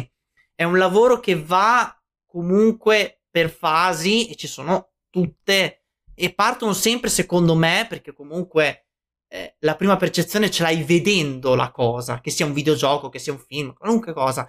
Già lì ti fai una prima impressione, fai un primo lavoro, facendo appunto l'improvvisazione, e poi da lì rielabori, ampliando e complicando sempre di più la composizione, a seconda di quello che vuoi creare, ovviamente, e crei tutto la composizione. Quindi quello è stato il primo, mio primo insomma, approccio che ho avuto eh, in questo ambito, ecco. E, è stato molto interessante, cioè, eh no, sì, infatti... ho imparato veramente tanto. Era questo che... Non ne avevi due domande, Tralix? No, no, no, era questa, bene o male era, era questa. Solo... Tanto... No, sì, era stato bene o male, magari, sai, non l'aveva fatto, mi diceva, boh, non l'ho fatto mai, eh, vabbè. Però no, sì, in realtà è molto interessante, come di... anche perché penso che comunque è complicato pure approcciarci se le prime volte non è, abbast... è abbastanza semplice. Le prime volte sì. Eh, no, no, chiaro.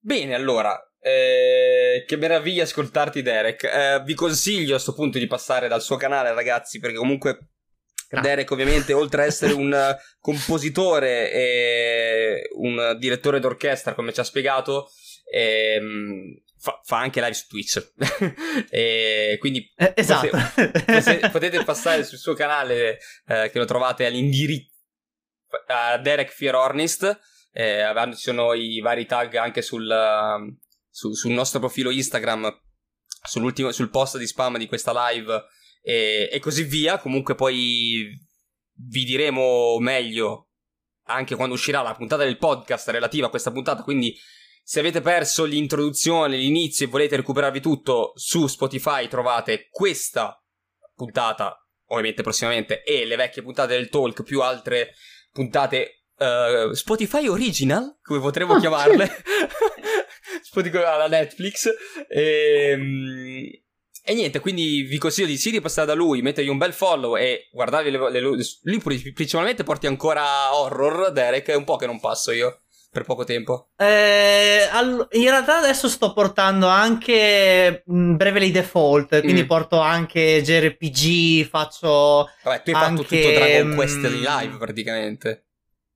Eh, sì, sì, vabbè, Dragon Quest undici...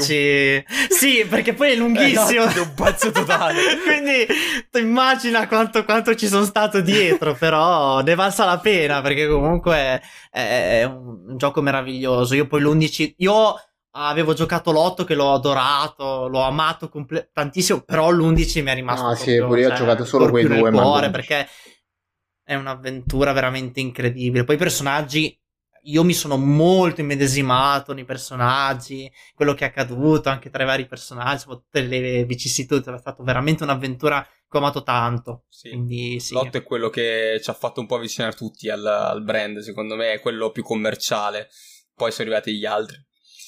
E quindi, come vi ho detto, seguite Derek, seguite anche noi sui nostri social per avere le, tutte le, le varie notizie dei, delle live future, dei, sia dei talk che dei vari post, uh, che uh, dei video YouTube che abbiamo ripreso a registrare e a caricare. Ovviamente ci trovate sempre sotto l'etichetta, Lude, l'etichetta LudesTV. Oggi sono veramente tanto tanto dislessico, scusatemi, è domenica sera. E, e, vo- volendo potete unirvi al nostro gruppo Telegram cercando LudesTV su Telegram o uh, al link uh, no, è stato spammato quell'altro, ah, ci ha fatto z- Zamma super operativo, e potete chiacchierare con noi, consigliarci anche temi da affrontare nei vari talk, uh, e se avete anche gente da segnalarci da avere come ospite noi siamo sempre disponibili, diamo spazio a chiunque. Uh, e niente, non mi resta che, che augurarvi una, un buon inizio di, di settimana a questo punto, perché ormai uh, mancano venti minuti al lunedì, ve lo dico proprio così, se siete preparati non lo so, eh, ve lo dico greve, esatto, mancano venti minuti al lunedì, preparati o no, uh, e niente, noi ci vediamo settimana prossima. Ringrazio tantissimo Derek della disponibilità e della sua competenza. Ringrazio voi per avermi ospitato, è stato veramente un piacere, è stata una serata bellissima parlare di questo argomento, insomma è sempre un piacere, e con voi è stata veramente una bellissima serata, quindi ringrazio voi per avermi invitato, assolutamente, grazie tante. Perfetto, io vi, vi, vi saluto tutti e vi rimando ovviamente alle prossime live.